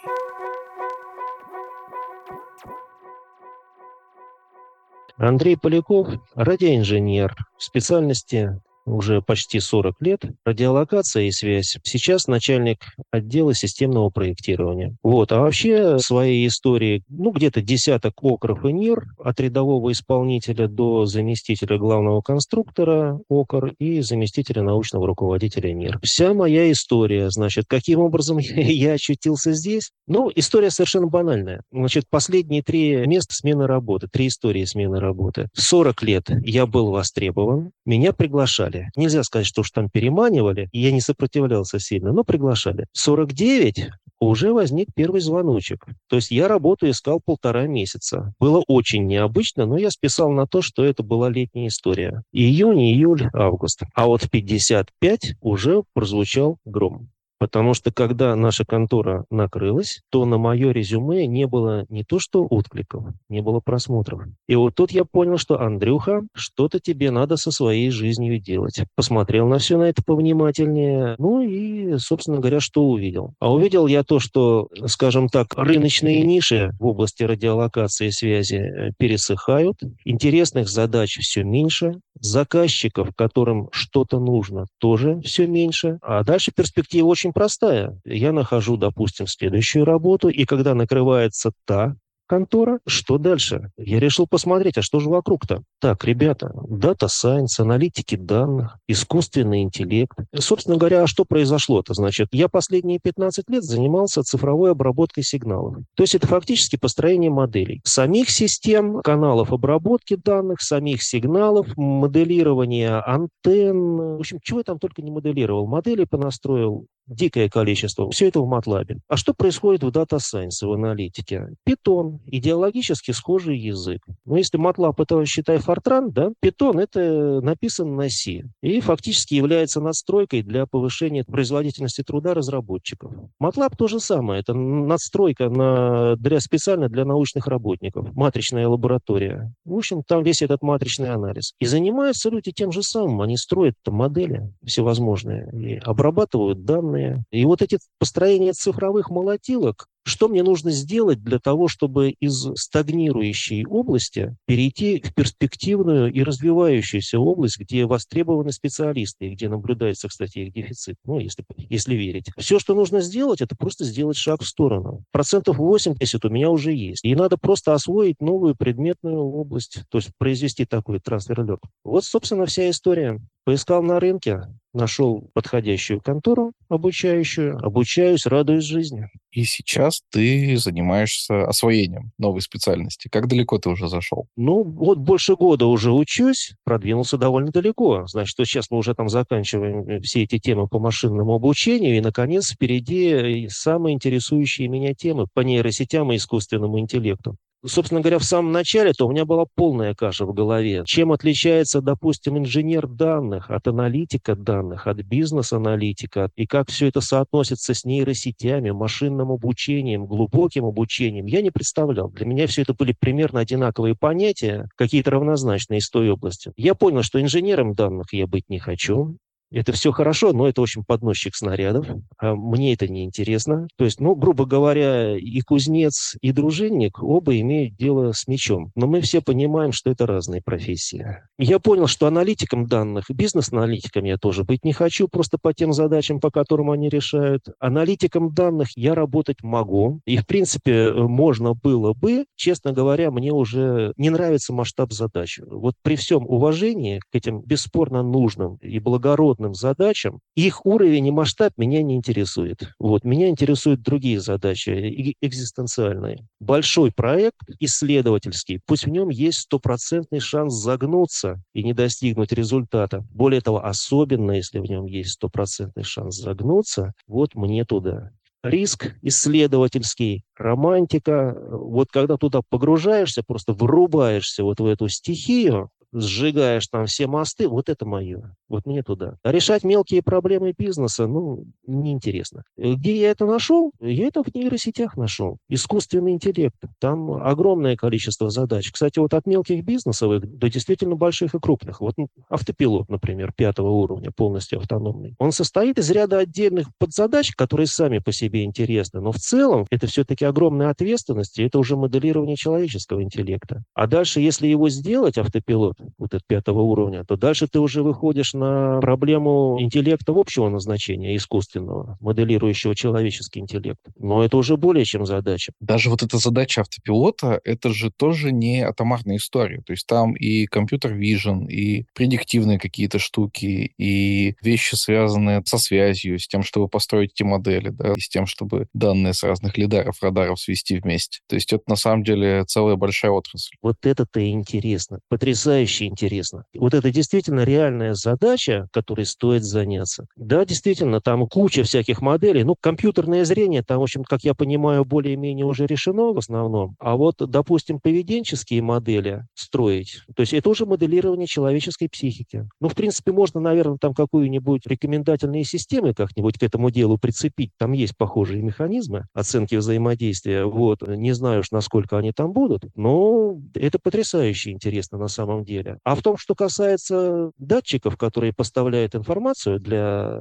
собственно говоря, мозга, для центра системы, ну тут вообще, ребят, ну я король, это же моя специальность. Что я в этом деле не знаю? Я учился в Можайке, из нас готовили эксплуатационщиков, инженеров широчайшего профиля на радиотехническом факультете. Все, начиная от ввода 380-50 трехфазного на входе в здание до электромагнитного поля на раскрыве антенны и даже дальше. Вот это все наше, все полностью. Плюс, опять же, работа меня заставила изучить кучу других вещей, которые мы там плотно не изучали. Например, электродинамику пришлось выучить глубоко. Гораздо глубже изучить статистическую радиотехнику и радиоавтоматику тоже пригодилось. Нужно было по работе, вот по научно-исследовательской и прочей. С лазерами приходилось работать. Вот у меня отец, кстати говоря, всю жизнь с лазерами работал. Даже орден получил за один из НИРов. Есть еще одна потрясающая область. На самом деле мозг человеческий. Потому что нейросети же моделируют его работу, да? А там же куча функций еще продвинулись в его исследовании. Но куча функций еще и куча вопросов подлежит изучению. И вот, допустим, какое-нибудь моделирование совместно там я не знаю, там, с нейрофизиологами, неврологами и так далее, какое-нибудь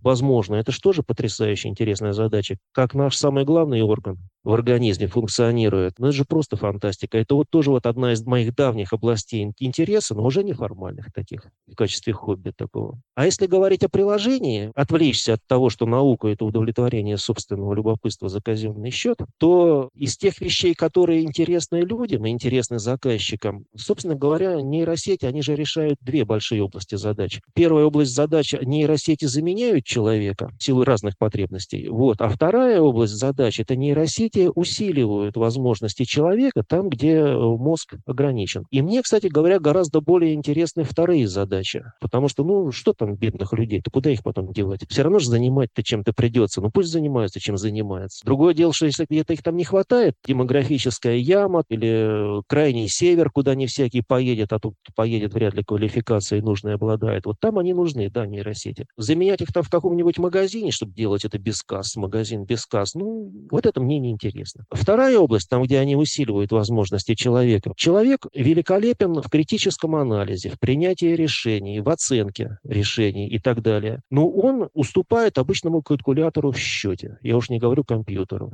или суперкомпьютеру. Он имеет свойство уставать при, допустим, монотонной работе. Вот. Во всех этих вещах вот этот железный дровосек, он превосходит человека многократно. Скорость и мощность вычислений, отсутствие усталости, э, постоянного на чеку, кстати говоря, об автопилоте, да? Вот в этих вещах, там, где дополнить человека, вот это, кстати говоря, очень интересно. Кстати, мечта о полете, да? Человек же мечтал летать как птица всегда, и он полетел. Но не как птица, а по-другому, на самолете. Не сам, не машущим полетом, а много людей в одном большом салоне быстро и немножечко по-другому. Системы искусственного интеллекта, которые будут усиливать возможности человеческого мозга, вот это направление меня привлекает. Если, допустим, даже сравнивать две области, виртуальная реальность и дополненная реальность, однозначно дополненная, без вопросов.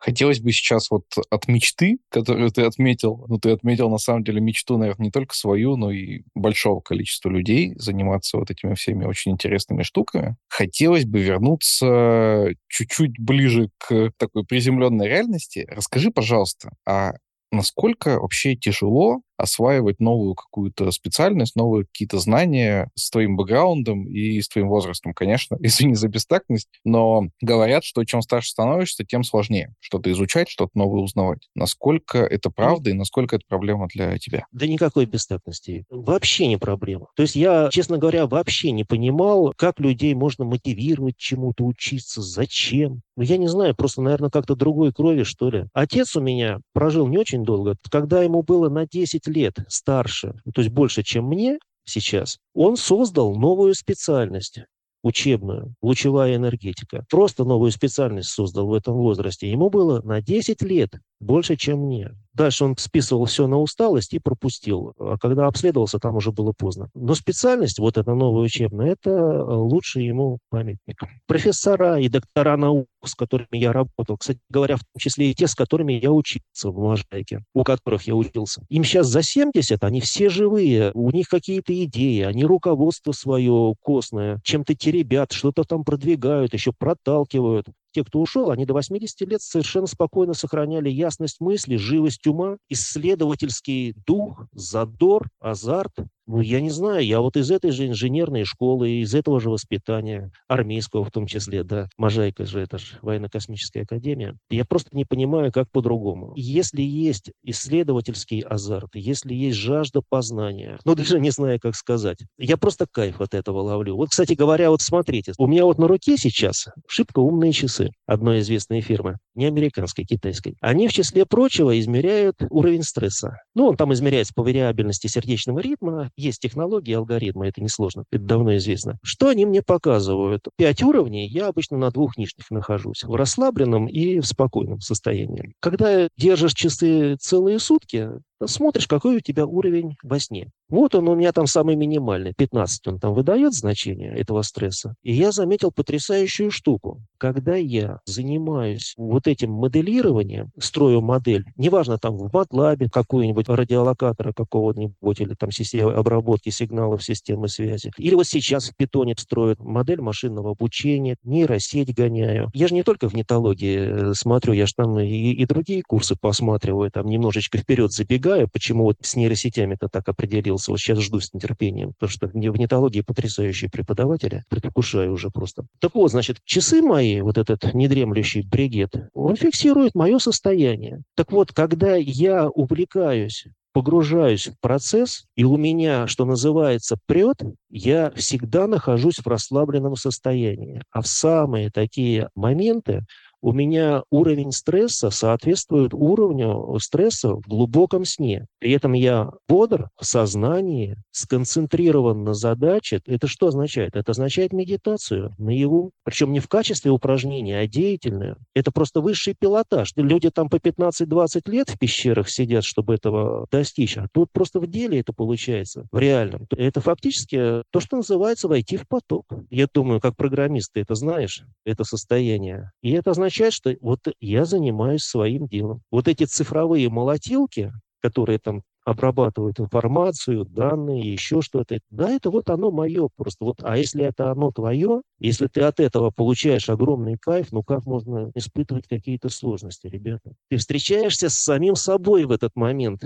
Это же просто кайф надо ловить. Просто серфинг по волнам жизни, по потоку жизни. Понятно, что культурный код поколений разный, но если люди приличные, если они друг друга уважают, друг другом интересуются, это же всегда интересно. Я вот с молодыми инженерами э, всегда отлично беседую. Я узнаю это поколение, им что-то интересно из моего. Ну, два приличных человека, они всегда найдут общий язык и всегда договорятся. Ты уже говорил о том, что тебе относительно легко дается переход. Но если честно, вот мне, как человеку со стороны, кажется, что от э, Фортрана и Матлаба до современного питона с нейросетями какой-то супергигантский скачок должен произойти. Расскажи, как тебе удалось его преодолеть и как тебе удается ну, вообще перейти из того мира в этот мир? Потому что для меня это два совершенно разных мира. Да, как-то даже не замечаю. Начали с питона, с простых задач, с основ. Нам же языки программирования программирования преподавали когда-то. Ничего сложного. Ну, питон, питон да питон. Сколько я уж 15 лет пишу там на этом MATLAB. Новое программирование, элементы там на любом языке, они одни и те же. Вот. А потом методом от простого к сложному. Это, это же дико интересно. В свое время книжка меня потрясла Александра Фрунзе, по-моему, микроконтроллеры это просто. Когда гоняешь биты,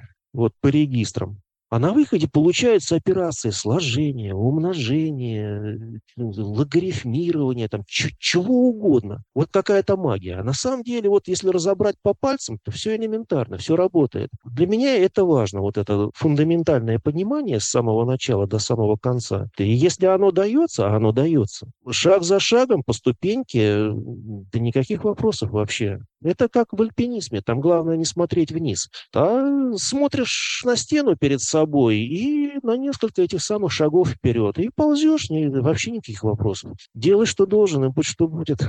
Окей, тогда у меня к тебе обратный вопрос. Я не владею никакой статистикой, поэтому, может быть, я сейчас неправду скажу, но у меня есть ощущение, что большинство студентов курсов — это ребята, которые, во-первых, существенно тебя моложе, а во-вторых, без фундаментального технического образования. Видишь ли ты обратную проблему? что твои как-то сокурсники, да, чего-то не понимают, что тебе кажется там очевидным, или в чем ты тоже можешь им помочь вот именно с точки зрения фундамента. Есть такая проблема, я замечаю это. Тут два момента. Ну да, с одной стороны, мне, конечно, вот именно поэтому не нравятся живые вебинары. Я поэтому очень люблю предзаписанные лекции. Они потом, конечно, будут сопровождаться живыми вебинарами, там, разборными занятиями и так далее. Это все хорошо. Но предзаписанные лекции, они мне нравятся гораздо больше. Во-первых, они сообщают всю информацию, и никто не перебивает лектора. А во-вторых, там вся информация сообщается, потому что нет такого, что там затыкаются на первом вопросе, вопросе, и за первым же деревом э, до, до леса дело так и не доходит. Да, я вижу, что многие имеют бэкграунд э, не технический, гуманитарный, и это осложняет. Я,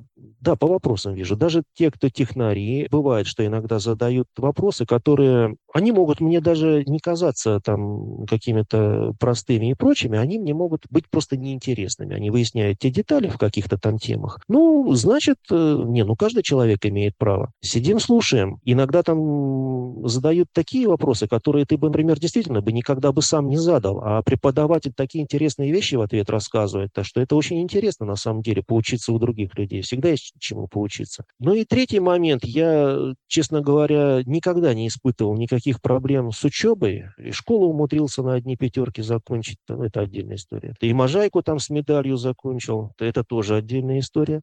И даже какое-то время всегда, ну, по молодости, предъявлял повышенные требования. Я к себе всегда предъявлял повышенные и строгие. И предъявлял к другим. А в конце концов понял, что, наверное, необоснованно. Вот, кстати говоря, там замечательная история была из нашей хоккейной сборной. Бобров там тренировал нашу сборную перед выездом в Канаду какое-то время. Одно упражнение такое задал игрокам сборной, значит, э, из угла площадки забросить шайбу Третьяку в ворота нашей легенде. И вот Викулов там взял эту шайбу, бросает, бросает, бросает, бросает. В конце концов, клюшкой облет. Ну, невозможно Третьяку забросить с такого угла. Бобров выходит на лед в ботинках и костюме, берет клюшку у Викулова и первым же щелчком отправляет шайбу в ворота.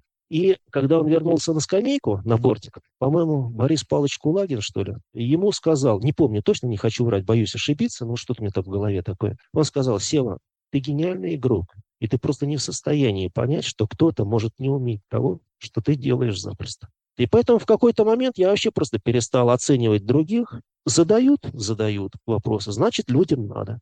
Хорошо, прекрасно. Я не оцениваю никого. Я давно уже стараюсь оценочные суждения не применять. Ну, вот это, кстати говоря, вот один из плюсов, наверное, возраста, уже отошел от этого. Стал то ли умнее, то ли глупее, то ли добрее, то ли мудрее. Поэтому каждый учится в своем темпе, в своем ритме.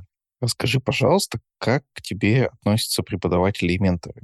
Ну, я понимаю, что вряд ли они как-то специально себя ведут иначе. Не знаю, где-то снисходительно, где-то наоборот, может быть, там более почтительно. Есть ли, в общем, какая-то разница? Спаси бог, я не чувствую совершенно. Совершенно объективно. Хвалят, хвалят.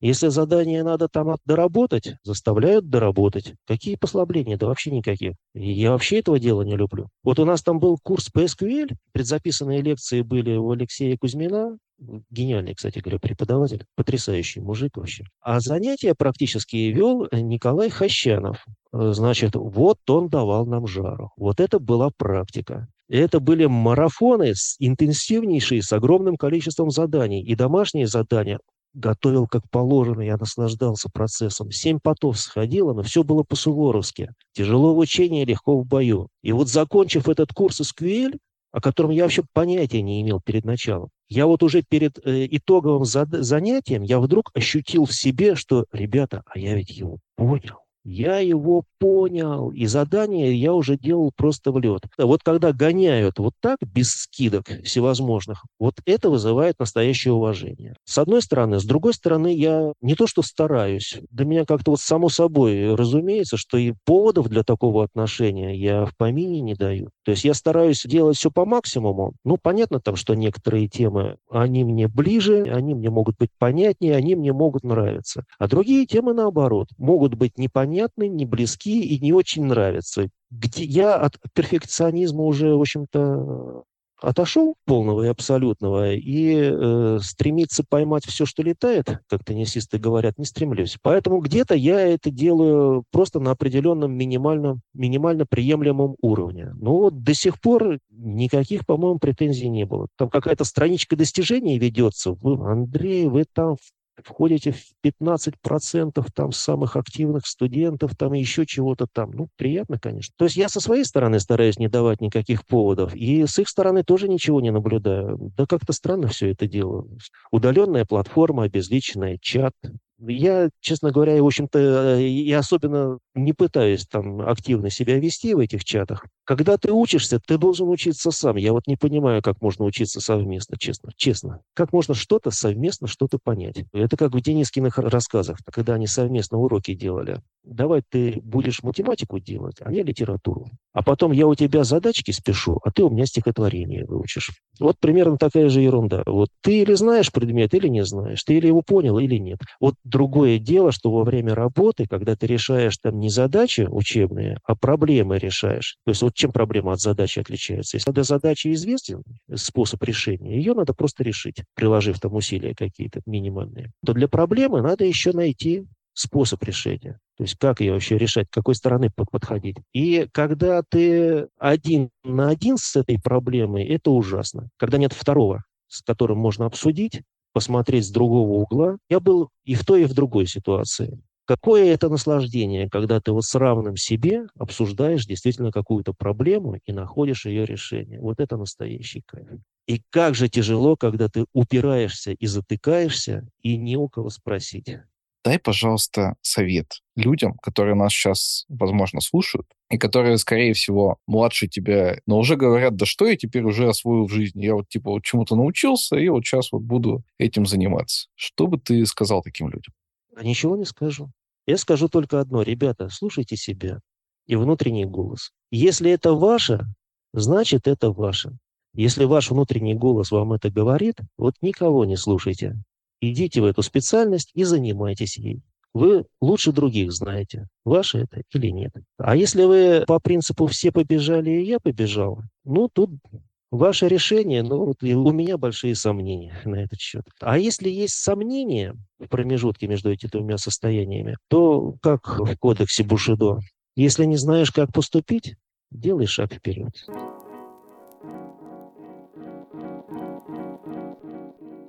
Вот такие у нас сегодня получились диалоги с нашими гостями виртуальной студии. Жень, как твои впечатления? Мои впечатления таковы, что сквозь все интервью у нас проходили примерно одинаковые мысли. Первое, на мой взгляд, какой бы ты опытный не был, сколько бы тебе ни было лет, важно следить за новинками так или иначе, важно самообразовываться, нельзя заниматься шапкозакидательством и говорить, что я вот там когда-то все выучил, поэтому новый учить не буду, вы все тут молодые, ничего не знаете. Ну и, если честно, я ожидал, что такого будет гораздо меньше, но ты прав, все наши гости так или иначе говорили про обучение, и особенно, конечно, в этом плане выделяется наш третий гость Андрей, который, ну, вообще меняет целиком профессию практически, что, ну, как минимум похвально. Да, и многие наши гости говорили, что софты важнее и долгосрочнее хардов. И это примерно то же самое, что мы уже с тобой много сезонов подряд говорим, что все-таки софт-скиллы, они такие чуть более вечно зеленые, чем хардскиллы. Да, но при этом никто из наших гостей не предлагал абсолютно, значит, закрывать глаза на хардскиллы. И несмотря на то, что, кажется, все наши герои так или иначе попробовали себя не только на линейной должности, но и в управлении, все они все еще являются, в общем-то, актуальными в плане технологий инженерами.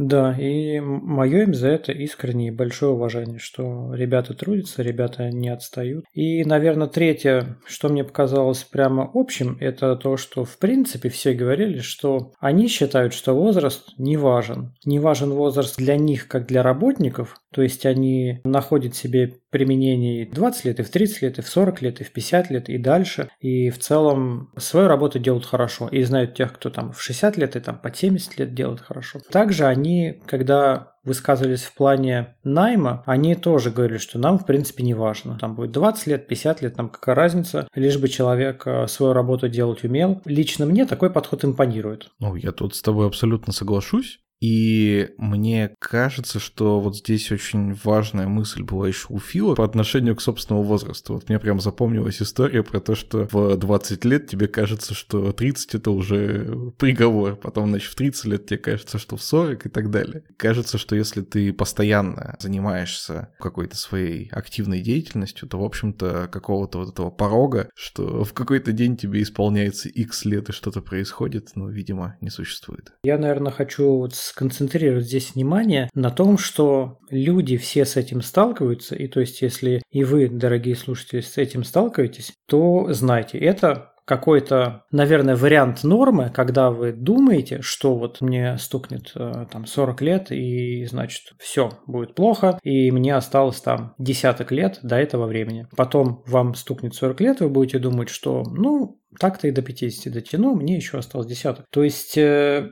это какое-то естественное свойство человека так думать, но при этом, как показывает практика, вот и наша, и наших гостей, что, ну, на самом деле, да, какого-то такого конечного срока нет, покуда вы трудитесь, покуда вы самообразовываетесь, покуда вы не костенеете, все у вас будет хорошо. Но здесь стоит заметить, что, во-первых, речь только про наши IT-специальности, но в каком-нибудь спорте, если вы профессиональный футболист, например, скорее всего, у вас как-то по-другому эта история устроена. Но я бы еще хотел обратить внимание на то, что ни один из наших героев не стал в какой-то момент просто почивать на лаврах ну, знаешь, типа там вот 10 лет что-то поделал, и дальше просто по инерции что-то происходит. Я на самом деле встречал таких людей, в IT нет, но в других отраслях я их видел, и даже вот в той же самой науке я помню, что мой научный руководитель, который был у меня в институте, очень негодовал из-за некоторых своих коллег, которые там с определенного возраста просто уже пользуются положением. Ну, то есть ты заработал там какие-то должности, ты там профессор, доктор наук, и дальше ты особо ничего не делаешь, просто получаешь какие-то свои там дивиденды за предыдущие заслуги. А вот все наши герои, в общем-то, трудятся ежедневно, и это, с одной стороны, вызывает уважение, с другой стороны, это то, к чему нужно быть готовым. То есть IT — это не про то, что в какой-то момент вы сможете просто, значит, за предыдущие заслуги сидеть и спокойно там, не знаю, свою какую-то зарплату получать. Да, я абсолютно это поддерживаю, и мне все время приходит на ум аналогия, что IT – это вот как ты бесконечно готовишься к какому-то экзамену, а экзамен, собственно, никогда и не наступит, но готовиться надо постоянно. И ты вот что-то учишь, что-то на практике делаешь, какие-то у тебя, грубо говоря, там теоретические занятия, лабораторные, какие-то работы в группе, и, в общем-то, эта штука никогда не кончается. Кто-то говорит, что, к сожалению, никогда не кончается, кто-то говорит, что, к счастью, никогда не кончается, потому что, ну, вот мы видим, например, как наш третий гость Андрей обожает учиться, и с каким прямо душевным рвением, азартом он про это говорит, это прям удовольствие было послушать. Тем не менее, я удивлен, что ты говоришь, что ты в IT таких не встречал. Мне кажется, в IT полно таких людей, которые вот забронзовели. Ну, допустим, ты приходишь в команду, и у них уже есть, я не знаю, там, скрам какой-нибудь, и у них уже вот все, значит, по таким дням у нас э, там груминг, по таким ретро, в такое время дели стендапа, и иногда ты можешь прийти и сказать, ребята, а зачем нам, допустим, вот этот процесс? И тебе скажут, ты чё? У нас уже идеальный процесс, мы все придумали, куда ты лезешь, вообще пес только пришел к нам. И таких команд хватает. И таких команд по процессам хватает. И ко мне вот ребята на консультации приходили, которые сталкивались именно в инженерной работе. То есть приходит новый человек в команду, а в команде 10-15 лет уже сидят два инженера. И эти два инженера абсолютно все предложения, какие-то вопросы уточняющие, они воспринимают в штыке и говорят, ты тут потрудись там с нашей, потом будешь вопросы задавать. Такие люди есть. Но я искренне рад, что тебе такие не встречались. Ты знаешь, ты вот сейчас сказал, и я прозрел. Извините меня, пожалуйста, дорогие слушатели. Кажется, что я вас обманываю. Действительно, я таких людей встречал. Просто почему-то до того, как Женя не, не произнес эти волшебные слова, они совершенно выпали из моего горизонта. Но я вот сейчас вспомнил, что есть э, как минимум у меня на примете один, значит, знакомый, у которого история э, там 15-летней давности очень похожа на то, что как раз Фью рассказывал. Был супер там SQL гуру, потом там какое-то время что-то переключался на Java, и в какой-то момент, кажется, немножко застыл в технологиях, и действительно его там положение и его нынешняя должность, наверное, позволяет немножечко, в том числе и почивать на лаврах. Искренне надеюсь, что это просто там какая-то временная история, и он из э, этой спячки выйдет и снова сможет обучаться новому, быть на волне каких-то новых технологий. Иногда какой-нибудь стресс тебя на землю приземляет. Часто бывает тоже, ребята почивают на лаврах, у них все классно, потом компания там уходит из страны или там разоряется еще что-то. Они выходят на рынок и такие, ой-ой-ой, а тут что-то нас спрашивают, что-то современное мы не знаем, какие-то вопросы задают, что-то мы собеседование пройти не можем. И тогда люди чуть-чуть приземляются и понимают, что надо было все-таки следить, мониторить, развиваться. Давай еще немножко, это такая офтопная тема, но поговорим про Андрея, про человека из, можно сказать, из науки. Мне кажется, общение с такими людьми, оно как-то, мне даже сложно выразить в словах как, но оно отличается от общения с людьми из IT именно. Мне доводилось пересекаться на некоторых конференциях с людьми из физики, например. И они вообще как-то по-другому мыслят даже. То есть ты обсуждаешь какие-то темы, там, допустим, менеджерские, айтишные, но они по-другому строят причинно-следственные связи. Они ищут, как будто вот, знаешь, они теорему доказывают какую-то. Они прям с таким научным подходом, с таким каким-то вот отношением к этому всему делу подходят. Они так вот все стараются критически рассматривать. И мне это очень нравится, потому что часто у нас в IT есть некий такой карго-культ, когда там вот скрам это хорошо, это надо всем скрам. А люди из Nokia, они такие, ну, давай-ка доказывать, обосновывать, почему хорошо и зачем он нам нужен. И это прикольно. Мне прям нравится, когда мне получается с такими людьми пересечься и вот немножко свою голову как-то перевернуть, когда с ними общаюсь.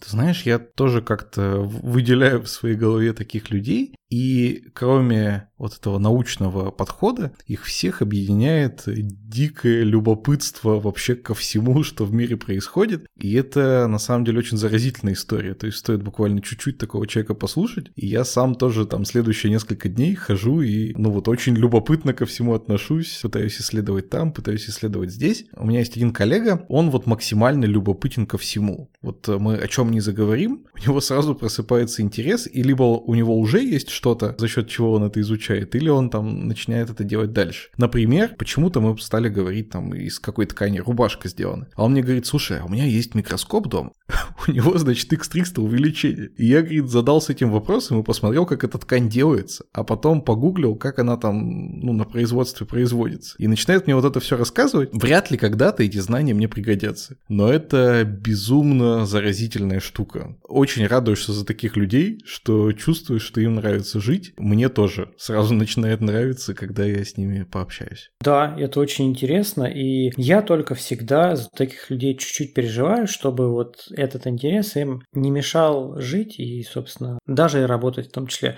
Это знаешь, как в меме, когда ты целый день, типа, я очень хочу спать, ты в 3 часа ночи гуглишь, как работает лягушачий глаз. Вот.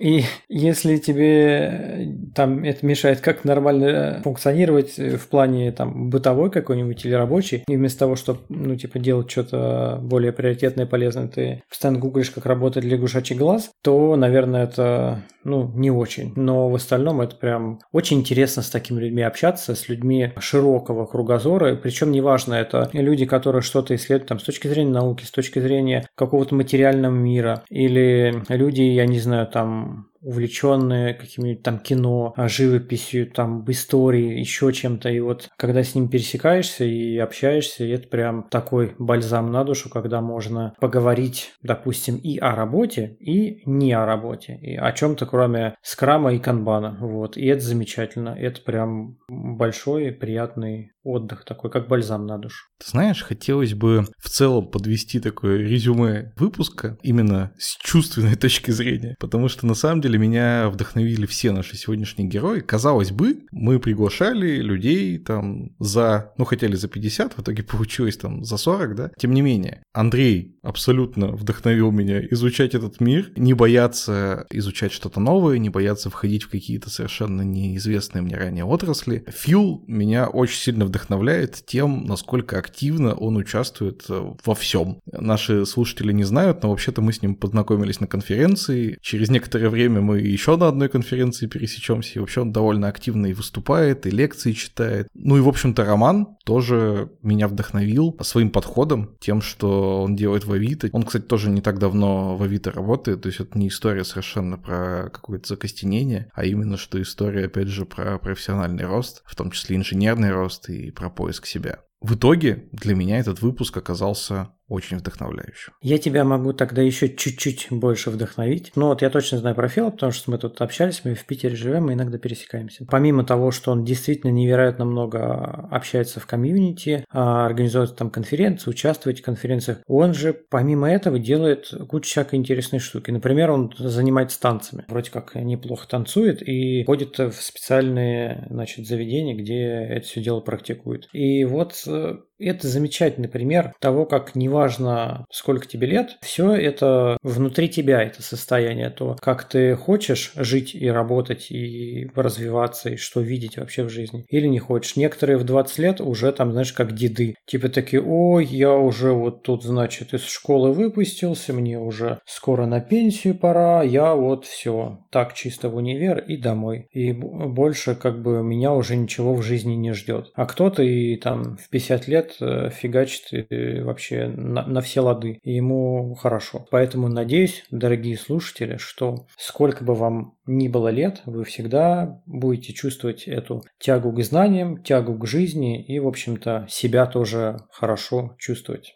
Если вы мои дорогие слушатели, дошли до этого места, скорее всего, вас этот выпуск вдохновил так же, как меня, так же, как Женю. И я могу рассчитывать на то, что вы нас тоже поддержите и вдохновите на новые свершения в подкасте тем, что поставите нам лайк или хотя бы подпишитесь на нас на той площадке, где вы нас слушаете. А еще более крутое вдохновение вы можете нам придать, если перейдете в наш телеграм-канал, который так и называется Кода Кода, и в посте с описанием этого выпуска пообсуждаете, расскажете свою историю, расскажете, может быть, сколько вам сейчас лет, и чувствуете ли вы себя уже таким дедом или дедом, не знаю, как правильно здесь применить, или наоборот, чувствуете себя человеком, который вдохновляется и ищет что-то новое, открыт к разным новым идеям. А еще будет неплохо, если вы придете ко мне в канал Тимлит Очевидность и тоже там что-нибудь